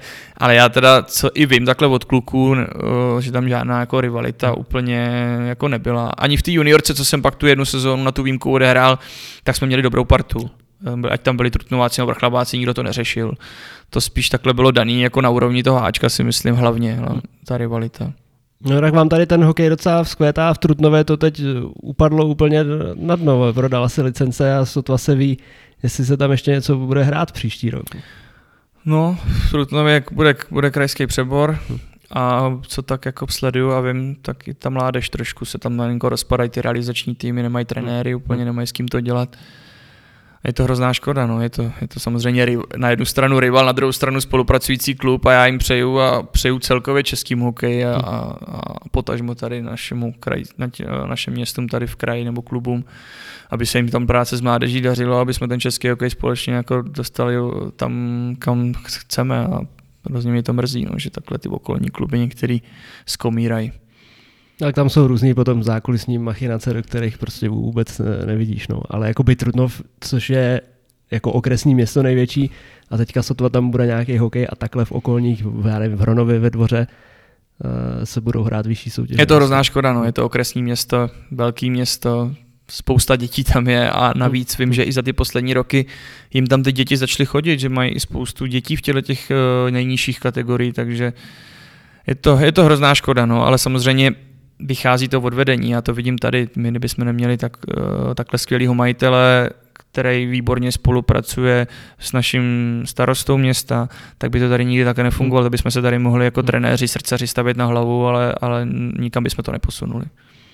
No, když jsme ještě naposled té druhé ligy a u toho postupu vašeho loňského, který byl od stolu a přesunu vlastně do té druhé nejvyšší soutěže, do šance ligy, jaký to byl pro tebe jako pro hráče na, na jednou rozdíl, Nemyslím třeba jakoby herně, ale spíš eh, všechno okolo. No, museli jste cestovat eh, dál mnohem, je to samozřejmě už profesionální soutěž, i když vy jste tady fungovali už poslední dva roky skoro tak jako na profesionální bázi, ne? Když se fakt usilovalo o ten postup. No, my jsme trénovali večer. I v té druhé lize, když jsme usilovali o postup, tak jsme trénovali večer, ale samozřejmě už jsme trénovali o trošku víc než standardní druholigový kluby, takže jsme tam měli hodně posilovny a tréninku na suchu ale ten rozdíl a ten skok do té první ligy byl jako v tom režimu obrovský. Samozřejmě trénuje se dopoledne, trénuje se víc, hodně se cestuje, hraje se víc zápasů, je potřeba se víc o sebe starat, víc odpočívat. Takže samozřejmě ten rozdíl rozdíl to byl velikánský. Mě třeba osobně to cestování nevadí, protože já jsem se tam vždycky odpočinul. Já jsem konečně na mě nikdo nemluvil, nemusel jsem nic řešit, nemusel jsem s nikým mluvit. Takže když se o doporu někam, tak směl radost za Sokolova. E, mě nevadilo mi to, já jsem si fakt odpočil, já jsem si pustil, pustil iPad a, a já jsem relaxoval a kouknul jsem se na nějaký třeba seriál na Netflixu, na, na který nemám normálně vůbec čas. takže mě tohle to celkem jako i, i vyhovovalo, já jsem to bral jako takovou formu relaxu a vůbec to nebylo tak, že jsem byl naštvaný, že jedem někam daleko. Na zpátek jsme si zahráli s klukama v autobuse pokr a takže to já mám rád tyhle ty hravé věci, takže, takže mě fakt tohle to vůbec nevadilo. Největší rozdíl jsem zaznamenal v tom, že jsem býval hodně unavený a druhý den, když jsem byl zvyklý, že musím fungovat, že toho mám hodně, hodně tréninku, školu do toho tohle, tak uh, jsem pocitoval, že bych to normálně třeba jako nebyl schopný absolvovat. Nebo byl, ale už bych tam do toho nedával tu energii a ty věci, které bych rád. No, když zmínil jsem pokrok, kdo byl největší karbaník, kdo toho nejvíc vyhrál a kdo toho nejvíc prohrál?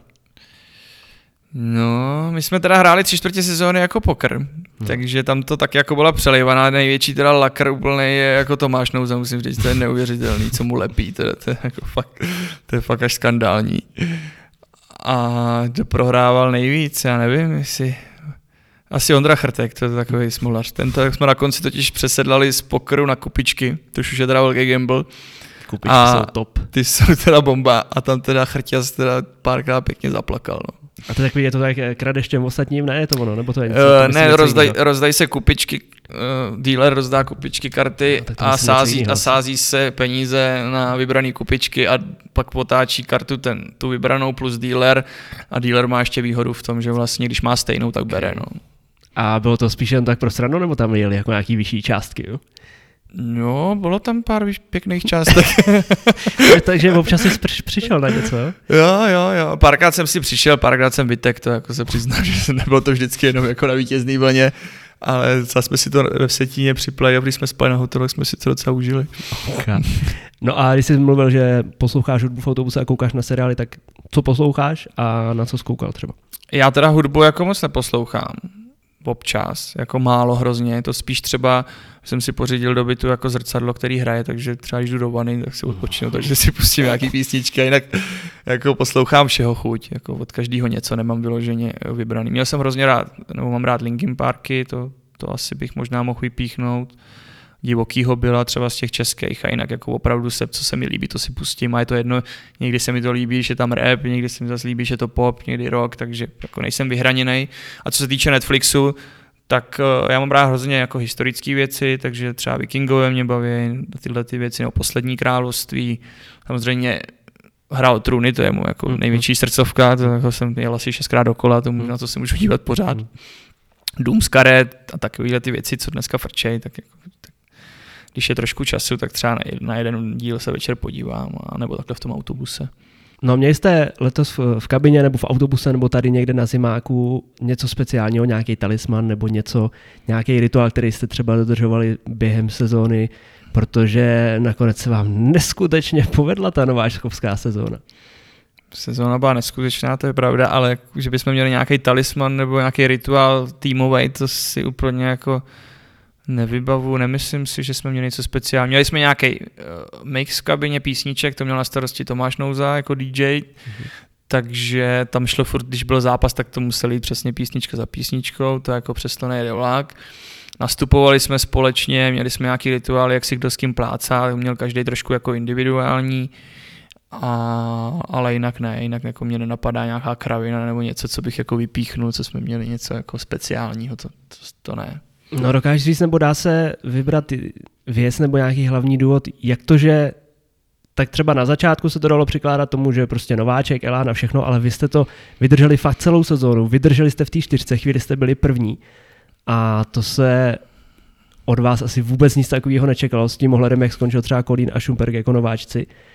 A navíc to byla fakt zábava na ty vaše zápasy koukat, což se nedá říct třeba o Šumperku, kde byl jeden z deseti zápasů od nich dobrý.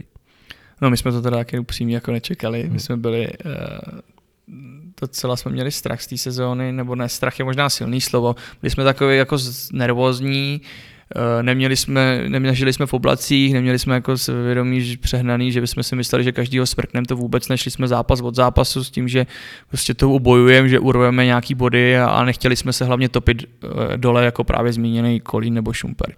Chtěli jsme hrát někde ve středu tabulky.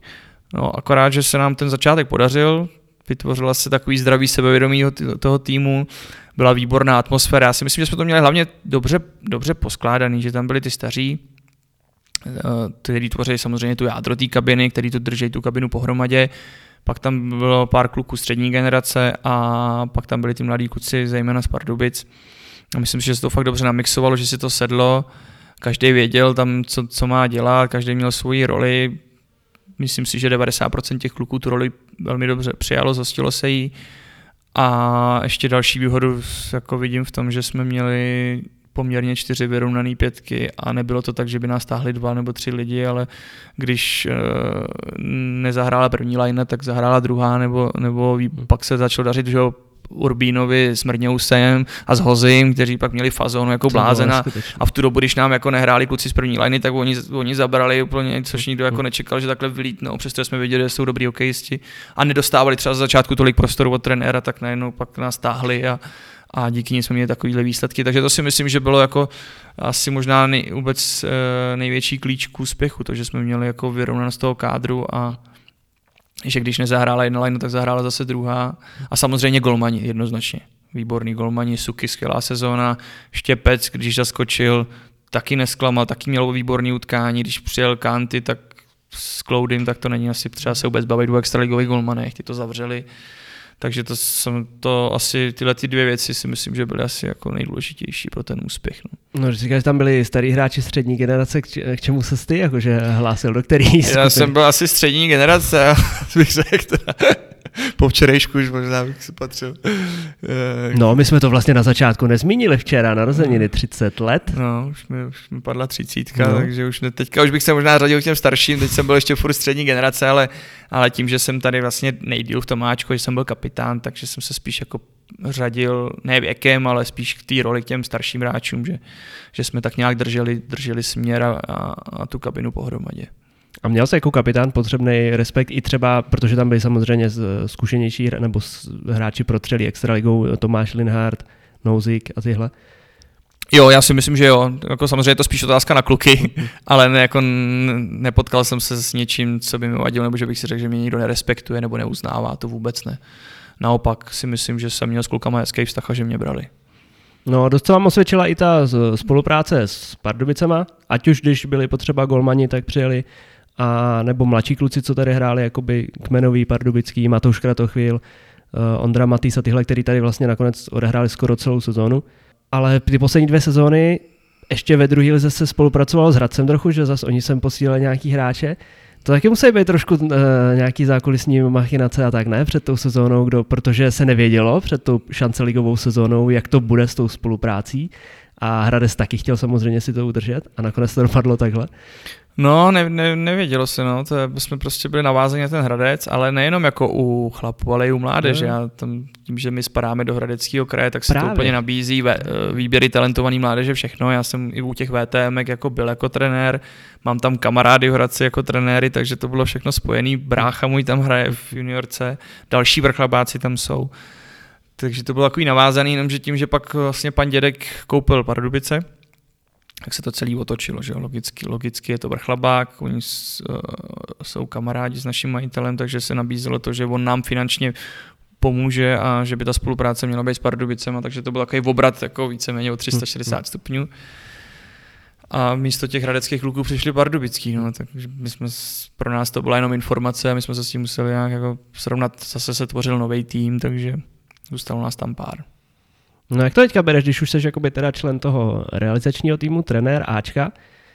Samozřejmě těžký asi se k tomu vyjadřovat, ale ta spolupráce s těma Pardubicema asi bude letos ještě trošku uší. Bude to samozřejmě klub jako Vrchlabí třeba by, nebo asi určitě by nebyl prostě soběstačný sám o sobě v té první lize, potřebovali se pomoct takovýhleho partnera, ale zase na úkor toho, že tím, že tady některý hráči teďka skončili, protože se plánuje, že tady budou hrát pardubický hráči, kteří nebudou mít místo v Pardubicích, a potřebovalo se tady eh, pro ně udělat místo. Tak pro tebe to muselo být asi speciálně těžký, ne? Že některý hráči, třeba Jirka Hozák, který tady hrál dlouho a kvůli tomu, nebo bylo to uvedený jako důvod, že musel kvůli tomu skončit. No, je to pravda, bylo to těžký, konkrétně třeba s tím Hozím, který ho mám rád, fakt hmm. jako přece jenom jsme tady spolu odehráli tři roky, tak když pak člověk je s ním každý den v kabině a třeba se potkáváme i mimo kabinu, jsme kamarádi, tak je to samozřejmě hrozně těžký se s ním takhle rozloučit, když ještě člověk ví, že na to herně má a že, že by si to místo zasloužil.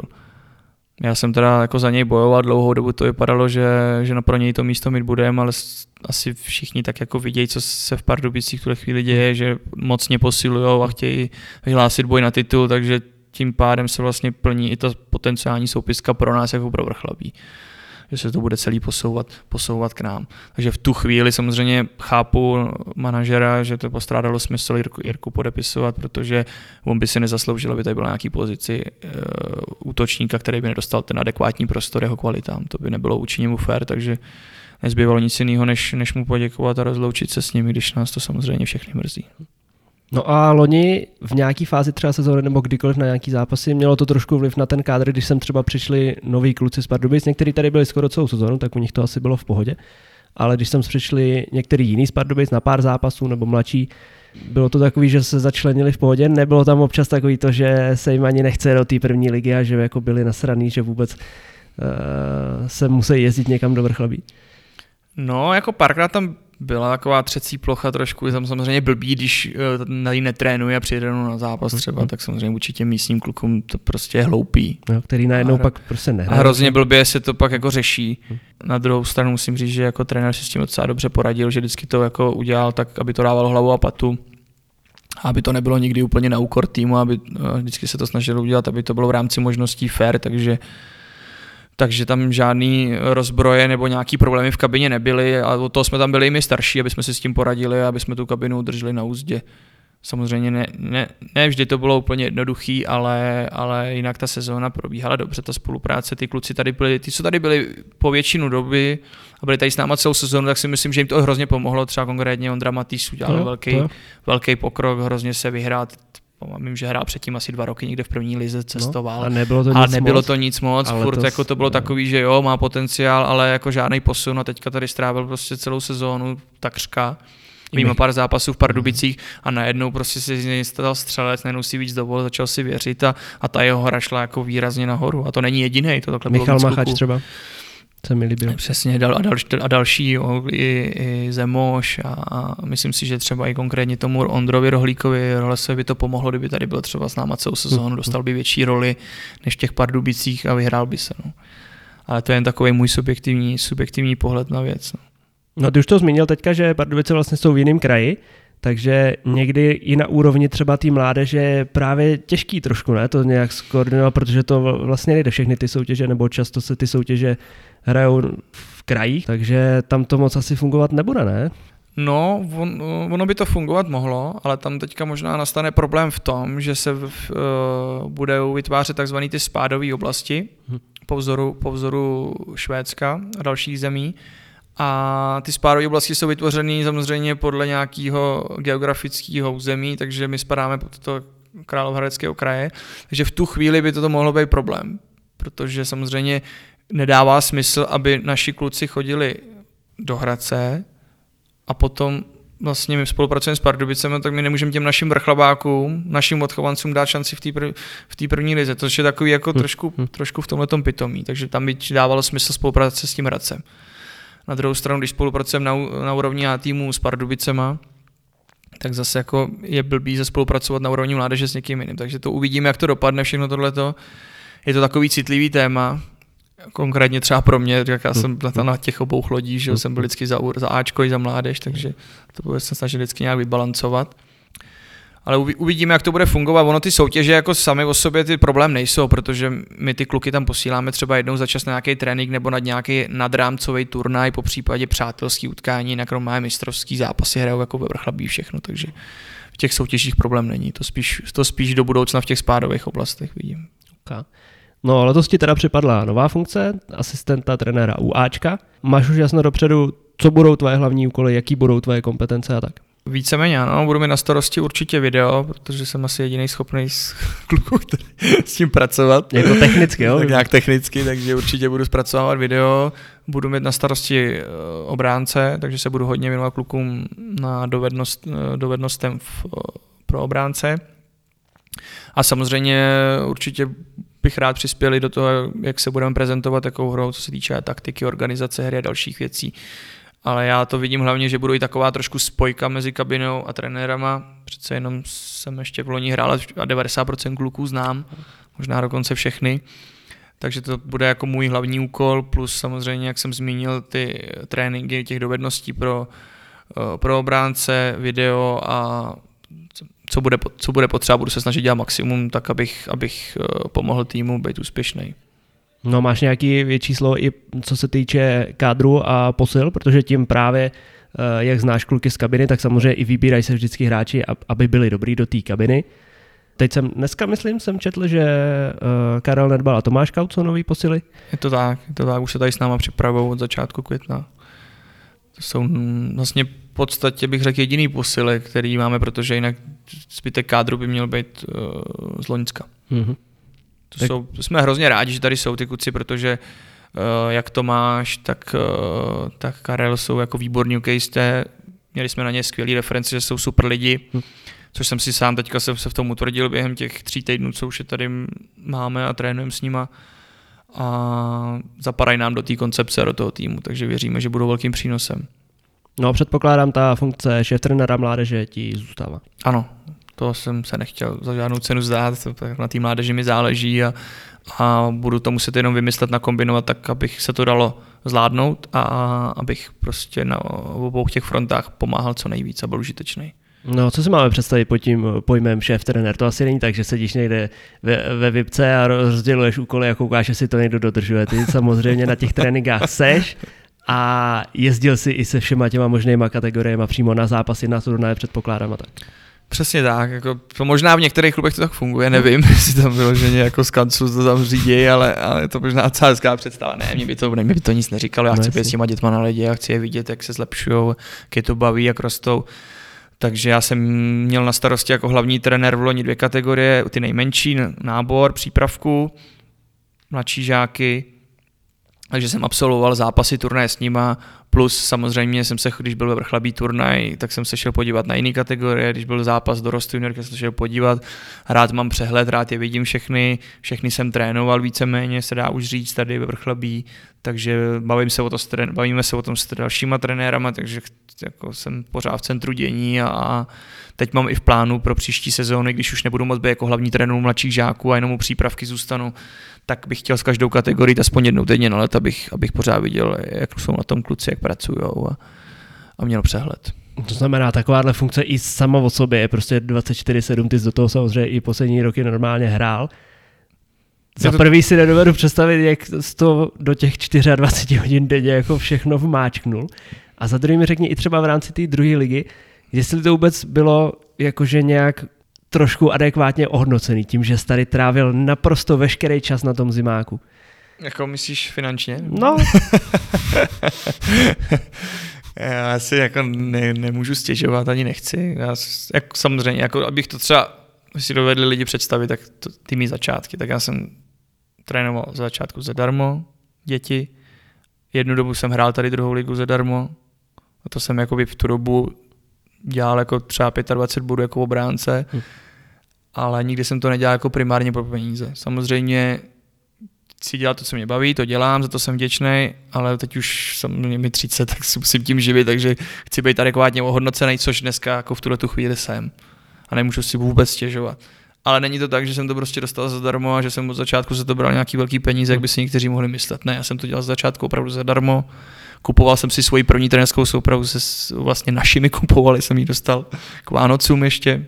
A musel jsem si tu jako pozici a i ty podmínky jako postupně vybojovat, vyboxovat, a, ale vždycky to bylo tak, že majitel i manažer to prostě uznali a sami mi to nabídli. A nikdy jsem nebylo tak, že jsem musel přijít a brečet a říct, mám málo, chci přidat, nebo takový, nikdy. Vždycky to bylo tak, jako, že sami oni s tím přišli jako první a já jsem jenom jako na to čekal a samozřejmě jsem to rád jako přijal a, a vážil jsem si toho, že oni si mě váží a že vidějí tu práci, kterou tady jako dělám pro ten klub a kolik času tady jako reálně fakt trávím, protože v té zimě těch 8 měsíců to je opravdu 24-7 hmm. a jedno, jestli je pondělí nebo neděle, to, to je od rána do večera, to není tak, že si ráno profíci, tady kluci dělají trénink a po obídku si jdou lehnout a mají volno, no, tak to hmm. určitě není. No.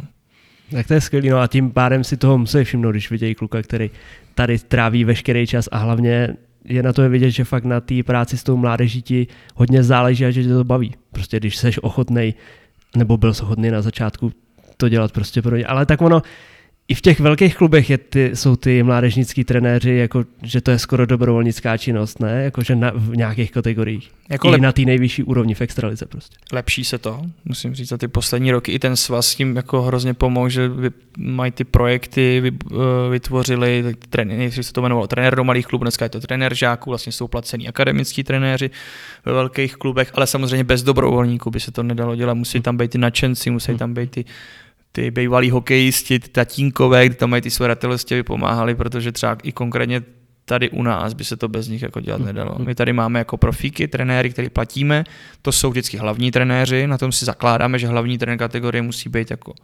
profesionální trenér, ale ty asistenti to jsou všechno jako bývalí hráči, tatínkové, kteří nám pomáhají, bez kterých bychom se absolutně neobešli. A ono eh, na některých pozicích pořád i některý hráči, ne? Co pořád hrajou David Chalupa? Myslím, vím, David Chalupa, trénuje. Patrik Urban jo. jsou i trenéři. Jo, to je super. David má třetí, čtvrtou třídu, Patrik má, Patrik má pátou třídu. No, loni samozřejmě, ať už to bylo s těma školama, které byly zavřený a nevím do jaký míry prostě tam měl vůbec nějaký vyučování a za druhý ta mládež prostě, která vůbec se nerozjela pořádně, dok- nebo dá se vůbec říct teďka v tu chvíli, jaký to vůbec může mít devastační jako následky, kolik uh, dětí třeba u toho hokeje zůstane.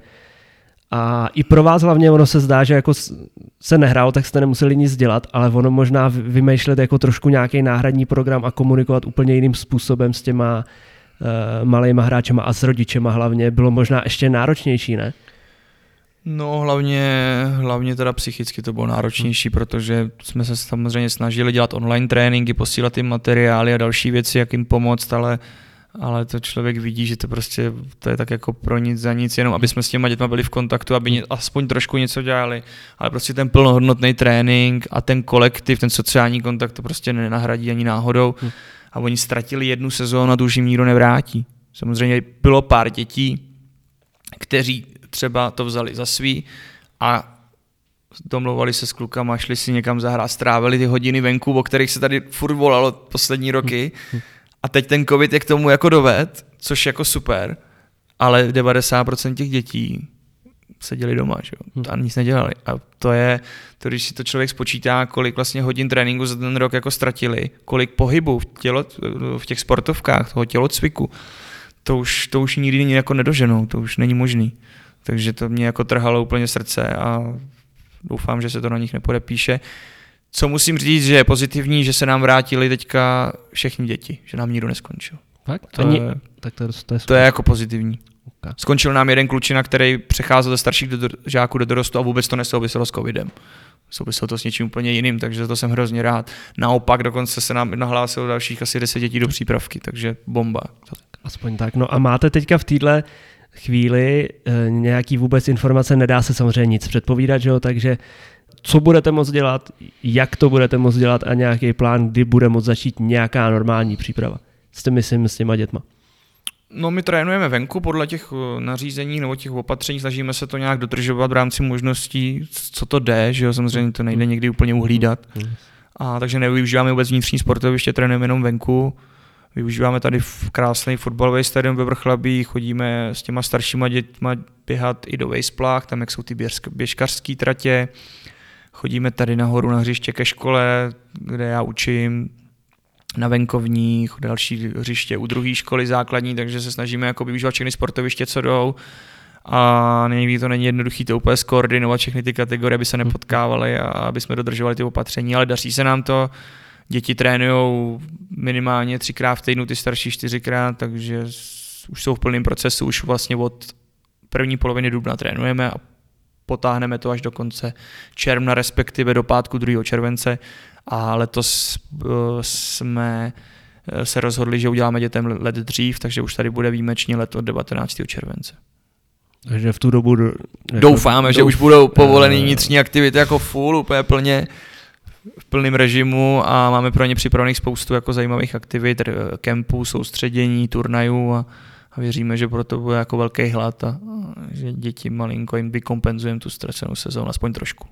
No, kam chodíš takhle na tu inspiraci, co se týče buď organizování takových věcí nebo přímo náplní těch uh, tréninků a tak, protože samozřejmě tím studiem, že si dokončil školu, uh, to asi nekončí a musíte samozřejmě průběžně, nebo nevím, jestli musíte, ale ty určitě bys na všechny možný školení a stáže a všechno chodil rád, protože je vidět na tobě, že tě to baví a máš toho spoustu před sebou, takže toho spoustu ještě můžeš nasát všude možná.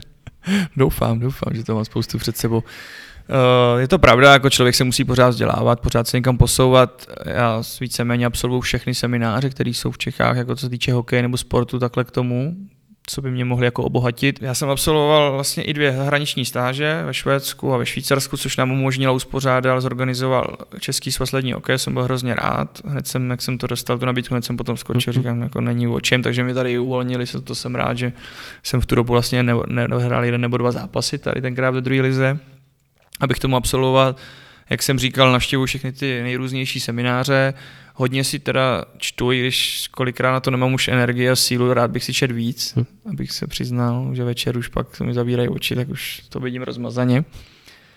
A když takhle jezdíme i po těch okolních klubech, tak se rád dívám, co dělají ostatní, ale nejenom jako třeba z hokeje, ale i od fotbalu. Já tady mám velmi dobrý vztah, jsme kamarádi tady s místním šéf-trenérem mládeže od fotbalu. A ty jsi hrával fotbal, ne? Hrával jsem fotbal, dneska ještě občas chodím, nebo dneska ne, ale chodil jsem za normálních dob.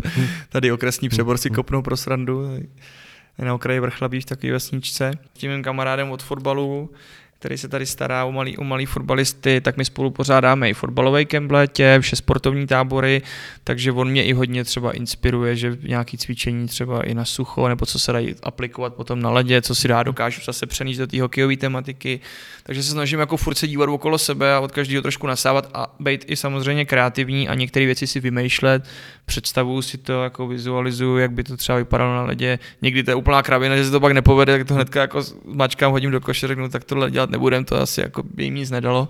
Až to ale... zjistíš pak často až jako na místě, že to vyzkoušíš. Jasně, jo, jo, jo, stalo se mi to, tak myslím, že každému asi trenérovi. A podle mě to dobře, jako že člověk furt jako zkouší a kolikrát i zapojují ty děti, aby si něco vymysleli, aby, aby udělali třeba jednou za čas, aby udělali i oni trénink, jo, že každý připraví jedno cvičení nějaký, takže myslím, že je furt dobré, aby to bylo pestrý a aby, aby ty děti se do toho zapojovaly.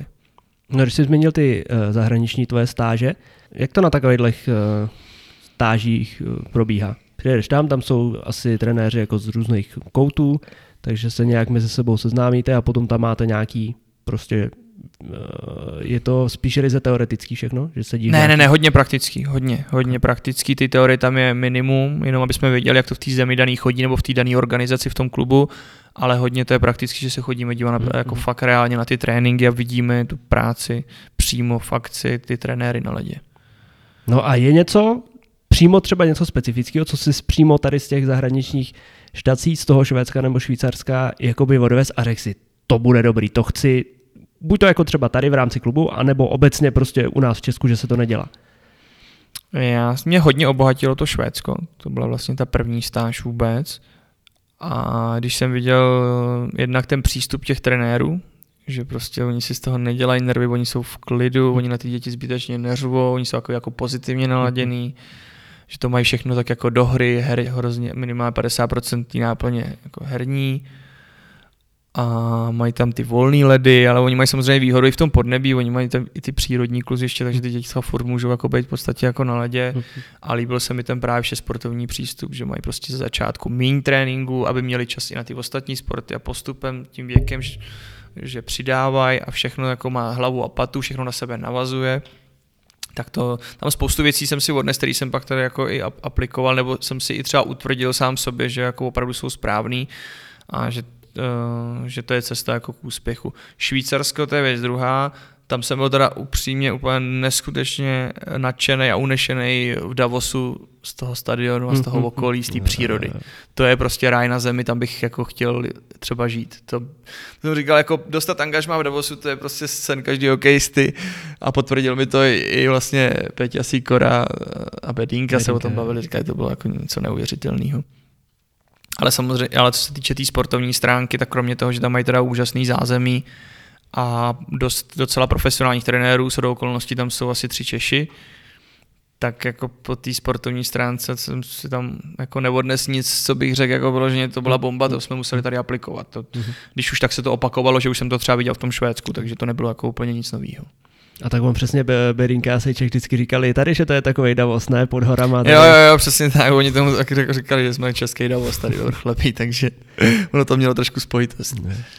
No a jsou trenéři třeba, který celou svou kariéru trenérskou zůstanou u mládeže, že se neposunou jakoby k tomu Aču a třeba ani nechtějí, že fakt uh, dobře pracují a baví je to pracovat s těma dětma a s tou mládeží. Jo, určitě. Jako jsou takový trenéři, ale je jich hrozně málo, podle mě. Většina trenérů, když začíná, tak mají stejně motivaci a, a chtějí dělat to Ačko. Hmm. Chtějí být vidět a chtějí být úspěšný, protože o mládeži se nemluví. Hmm. Že? To, to je ta mravenčí práce, ta nejdůležitější, která není vidět. Uh, notabene úplně ty nejmenší, ta přípravka. To musím jako z vlastní zkušenosti říct, že už tu přípravku trénu v podstatě se dá říct 10 let, takže to je jak den a noc. Někdy vás ty děti neuvěřitelně nabijou a nakopnou, a někdy vás úplně vysajou, vycucají. To je opravdu, je to hezká práce, ale hrozně jako náročná s těma nejmenšíma těma špuntama a nikdo to nechce dělat. Hm. Je hrozně těžký tam se na tomu dát trenéry, který to budou dělat trošku srdcem a dají do toho tu správnou energii. Takže je to vždycky i v té trenéřině taková prostě prestiž, jakoby přejít k tomu Ačku, že to je to samé, jako když mm. nevím, z juniorky jdeš do Ačka trénovat, tak to je jako kdyby šel prostě z první určitě, ligy do extra ligy. Určitě, určitě. Já si myslím, že jako 90% trénů to tak vnímá, že opravdu vlastně v přípravce, v uvozovkách, i když to se podle mě jako nejdůležitější nebo jedna z nejdůležitější práce, tak to vnímají tak jako, že to je úplně ten spodek hm. a postupně, jak se vlastně tlačí přes ty třídy žákovský až přes, uh, do dorostu k juniorce, potažmo potom do Ačka, takže to je jako ten vrchol, to Ačko no, to je prostě strop, to chce každý dělat. Já to mám taky tak nastavený. Jo. Neměl jsem to tak, že jenom jako jdu k mládeži, že se chci dostat do Ačka, to vůbec ne. Mě ta mládež baví, chtěl bych se jí věnovat dál a do budoucna, ale vždycky jsem taky měl jako sen jednou trénovat třeba Ačko v extralize. To, to jo, to, to určitě. No a co by se právě stalo teď, když seš ty jako vrchlabák, prostě seš úplně neodmyslitelnou součástí tady toho klubu na všech možných pozicích. A když se vám tady bude dařit, jak s tou mládeží, tak třeba s tím Ačkem teďka, tak by se tě samozřejmě mohli všimnout někde v extralize, potažmo třeba někde u nějakých reprezentací eh, prostě mládežnických na, eh, na svazu a podobně. A jak by bylo těžké pro tebe opustit tady ten tvůj region a ten tvůj klub, kdyby se naskytla nějaká takováhle šance? No, to by bylo hrozně těžké. jak, jak samozřejmě by mě to potěšilo a, a myslím si, že třeba jednou ten, nebo doufám, že jeden ten čas nebo ta doba nastane, kdy zase udělám zase krok vpřed nebo posun v té kariéře, ale v tuhle tu chvíli si to do, představit nedovedu a jestli se to někdy stane, tak to bude jako hrozně těžký, protože to je klub, který to je srdcová záležitost a, a odcházet odsud bude hrozně obtížný.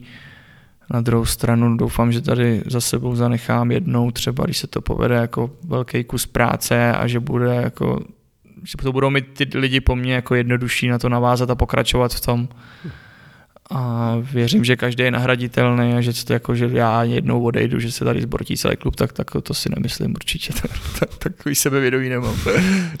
No a jak takový procent jako ty, kdy tady trávíš veškerý čas skoro na tom zimáku, máš vůbec nějaký svůj volný čas? A jestli jo, tak co děláš ve volném čase? Rád. No, volného času moc nemám, hmm. se přiznám. Ale teďka poslední dobou, když mám volný čas, tak ho trávím s, jako s přítelkyní víceméně a rád hraju golf. Na tom bych se rád věnoval teda víc, na něj mám opravdu málo času. Eh, rád hraju fotbal, takže když, když to šlo, tak jsem si v létě chodil, jak jsem zmínil, zahrát eh, ten okresní přebor za tu vesničku a když je nějaká neděle, tak je odpoledne volno, tak se rád natáhnu na gauč, asi jako každý chlap, podívám se na nějaký seriál a rád jim, to mě baví. Tak teď si můžeš dopřát konečně, ne? Teď si můžu dopřát, mám trošku strach, eh, abych nebyl jako za rok eh, tlustý, tak jak, jak byl jednu dobu mrňou, si děláme srandu. teď na něm pracuji, aby, aby, aby trošku schodil. Tak to doufám, že, že se nestane, takže i teď, když máme odpolední tréninky s klukama herní třeba, tak si s nimi jdu fotbalek nebo florbal uh, zahrát, abych trošku se aspoň udržoval, no, protože člověk jak z toho vypadne a, a nemá ten pohyb, na který byl zvyklý, tak mám trošku obavu, aby to pak nevylítlo nahoru a hm. by ze mě nebyl medvídek. No, když říká golf, tady jsou někde nějaký eh, hřiště blízko v Bukách, je? A je tady i něco ještě v okolí? My jezdíme uh, do Prosečný, což je takový malý, příjemný hřiště tady 10 kilometrů vlastně od Vrchlabí. Je tam jenom sice devítka, ale my to tam máme rádi, máme to kousek. Máme tam vlastně členství zaplacený vždycky roční, takže s kamarádama s kamarádama chodíme hrát nejčastěji tam, byl jsem i v Bukách hrát, na, taky pěk, tam je to moc pěkný, ta osmnáctka. Jednou za čas uh, jedeme i někam jinam, byli jsme dokonce i s klukama na golfový dovolený v Jižních Čechách, mm-hmm. takže jako převážně, převážně ta prosečná, ale sem tam jedeme i někam jinam. No tady samozřejmě všude kolem hory, že jo, brána do Krkonoš, uh, tak máš tady prochozený i hory, chodíš rád, i třeba od mala? Nebo moc ne? Když se přiznal, tak ne, teda. Kovářová kopela chodí bosa, no. no. Je to tak. Já jsem třeba se učil lyžovat uh, ve 20. Hmm. Já jsem jako z Vrchlabí a učil jsem se lyžovat ve 20 kvůli vysoké škole, a protože jsem to potřeboval, že jsme tam dělali zápočty. Hmm. Takže jsem ve 20 do toho jako hupsnul. Já jsem to měl tak jako dětství eh, jasně daný, to byl hokej, fotbal hmm. a škola nic jako mezi tím nebylo, po případě někde venku s kamarádama, ani na to nebyl čas a ani jsem k tomu nebyl jako vedený, protože uh, u nás nikdo neližoval z našich, takže mě to ani jako v podstatě neměl jako kdo naučit. No. Děda, děda byl vlastně, ten byl skokan na lyžích, ale ten umřel, když jsem byl malý, takže, takže nebylo jak jako se k tomu víceméně dostat. No. No jinak ty už si úplně na začátku zmínil, že se tady plánují přímo na zimáku nějaký změny, nějaký uh, vymoženosti nový. Tak co ještě všechno, nebo tu zkus rozvíjet, co jsme zmínili na začátku, co se tady chystá? No, my jsme za poslední roky výrazně jako opravili a zmodernizovali posilovnu. Máme takový sportovní miniřiště přímo na zimáku, který se dá využívat celoročně i v průběhu sezóny. Mám, vybudovali jsme před několika lety střelnici, která je hodně využívaná, zejména jako pro mládež. Za to jsem hrozně rád, to funguje výborně. Teď bychom tady rádi ještě vytvořili gymnastickou tělocvičnu nebo takovou rozcvičovnu, která se bude, bude více účelová. Spolu měla by být ještě součástí toho taková malá herna typu, že tam budou stoly na ping-pong, aby mohli děti, aby se tady někde nebloudili okolo zimáku dvě hodin před tréninkem, aby ten čas využili smysluplně, takže bychom tady měli mít ty přístup v nějakých brzkých hodinách po škole, my si tady mohli třeba zahrát. A ještě to vypadá nadějně, že bychom se mohli i dostat tu sensarénu, tu virtuální realitu, ale to ještě není jako 100% potvrzený. Máme tady k tomu vyčleněný prostor a teď bychom si měli dát nějakou ještě schůzku s Honzou Hanzlem, což bývalý hráč Kolína a uvidíme, jak to dopadne, jestli se domluvíme na podmínkách. A ty s tím máš přímo nějaké zkušenosti tady s těma virtuálními Já jsem věcma? si to zkoušel dvakrát a docela mě to oslovilo. Já neříkám, že to je jako to nejdůležitější na světě, že to prostě tady musíme mít, a, ale určitě si nemyslím, že to je na škodu, naopak si myslím, že to těm klukům malinko může pomoct, ale je to samozřejmě malý střípek v té celé mozaice. Ale určitá prestiž i toho, že bychom to tady měli, protože to má podle mě v Čechách jenom i hlava a liberec, mám mm-hmm. pocit. Tak si myslím, že to by se i nám líbilo, že přece jenom i ten zvuk zase toho vrchlapského klubu ještě se trošku jako zvýrazní. OK, tak já myslím, že tímhle to můžeme ukončit. Každý, kdo sem bude dávat svoje děti, tak bude mít možnost třeba někdy využívat takovéhle všechny možné věci a bude ho mít pod dohledem tady Tomáš Jirku jako šéf trenér mládeže. Tomáš, já ti přeju, ať se vám tady všechno daří i v tvojí nové funkci, i v tvojí stávající funkci, ať vám to tady všechno vzkvétá a třeba zase někdy se uvidíme a uslyšíme. A díky, že jsi na nás samozřejmě udělal čas. Moc krát děkuji za pozvání, byl to příjemný rozhovor a doufám, že ještě někdy se uslyšíme.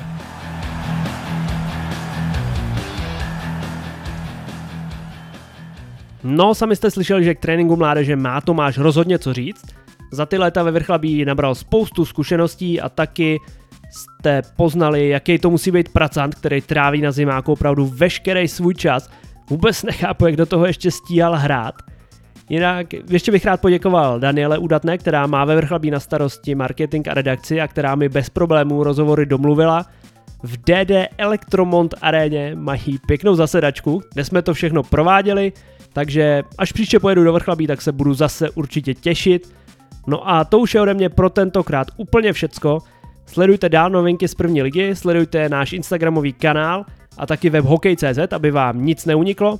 Fanděte českému týmu na mistrovství světa v Rize, no a hlavně nezapomeňte, že první liga je taky liga.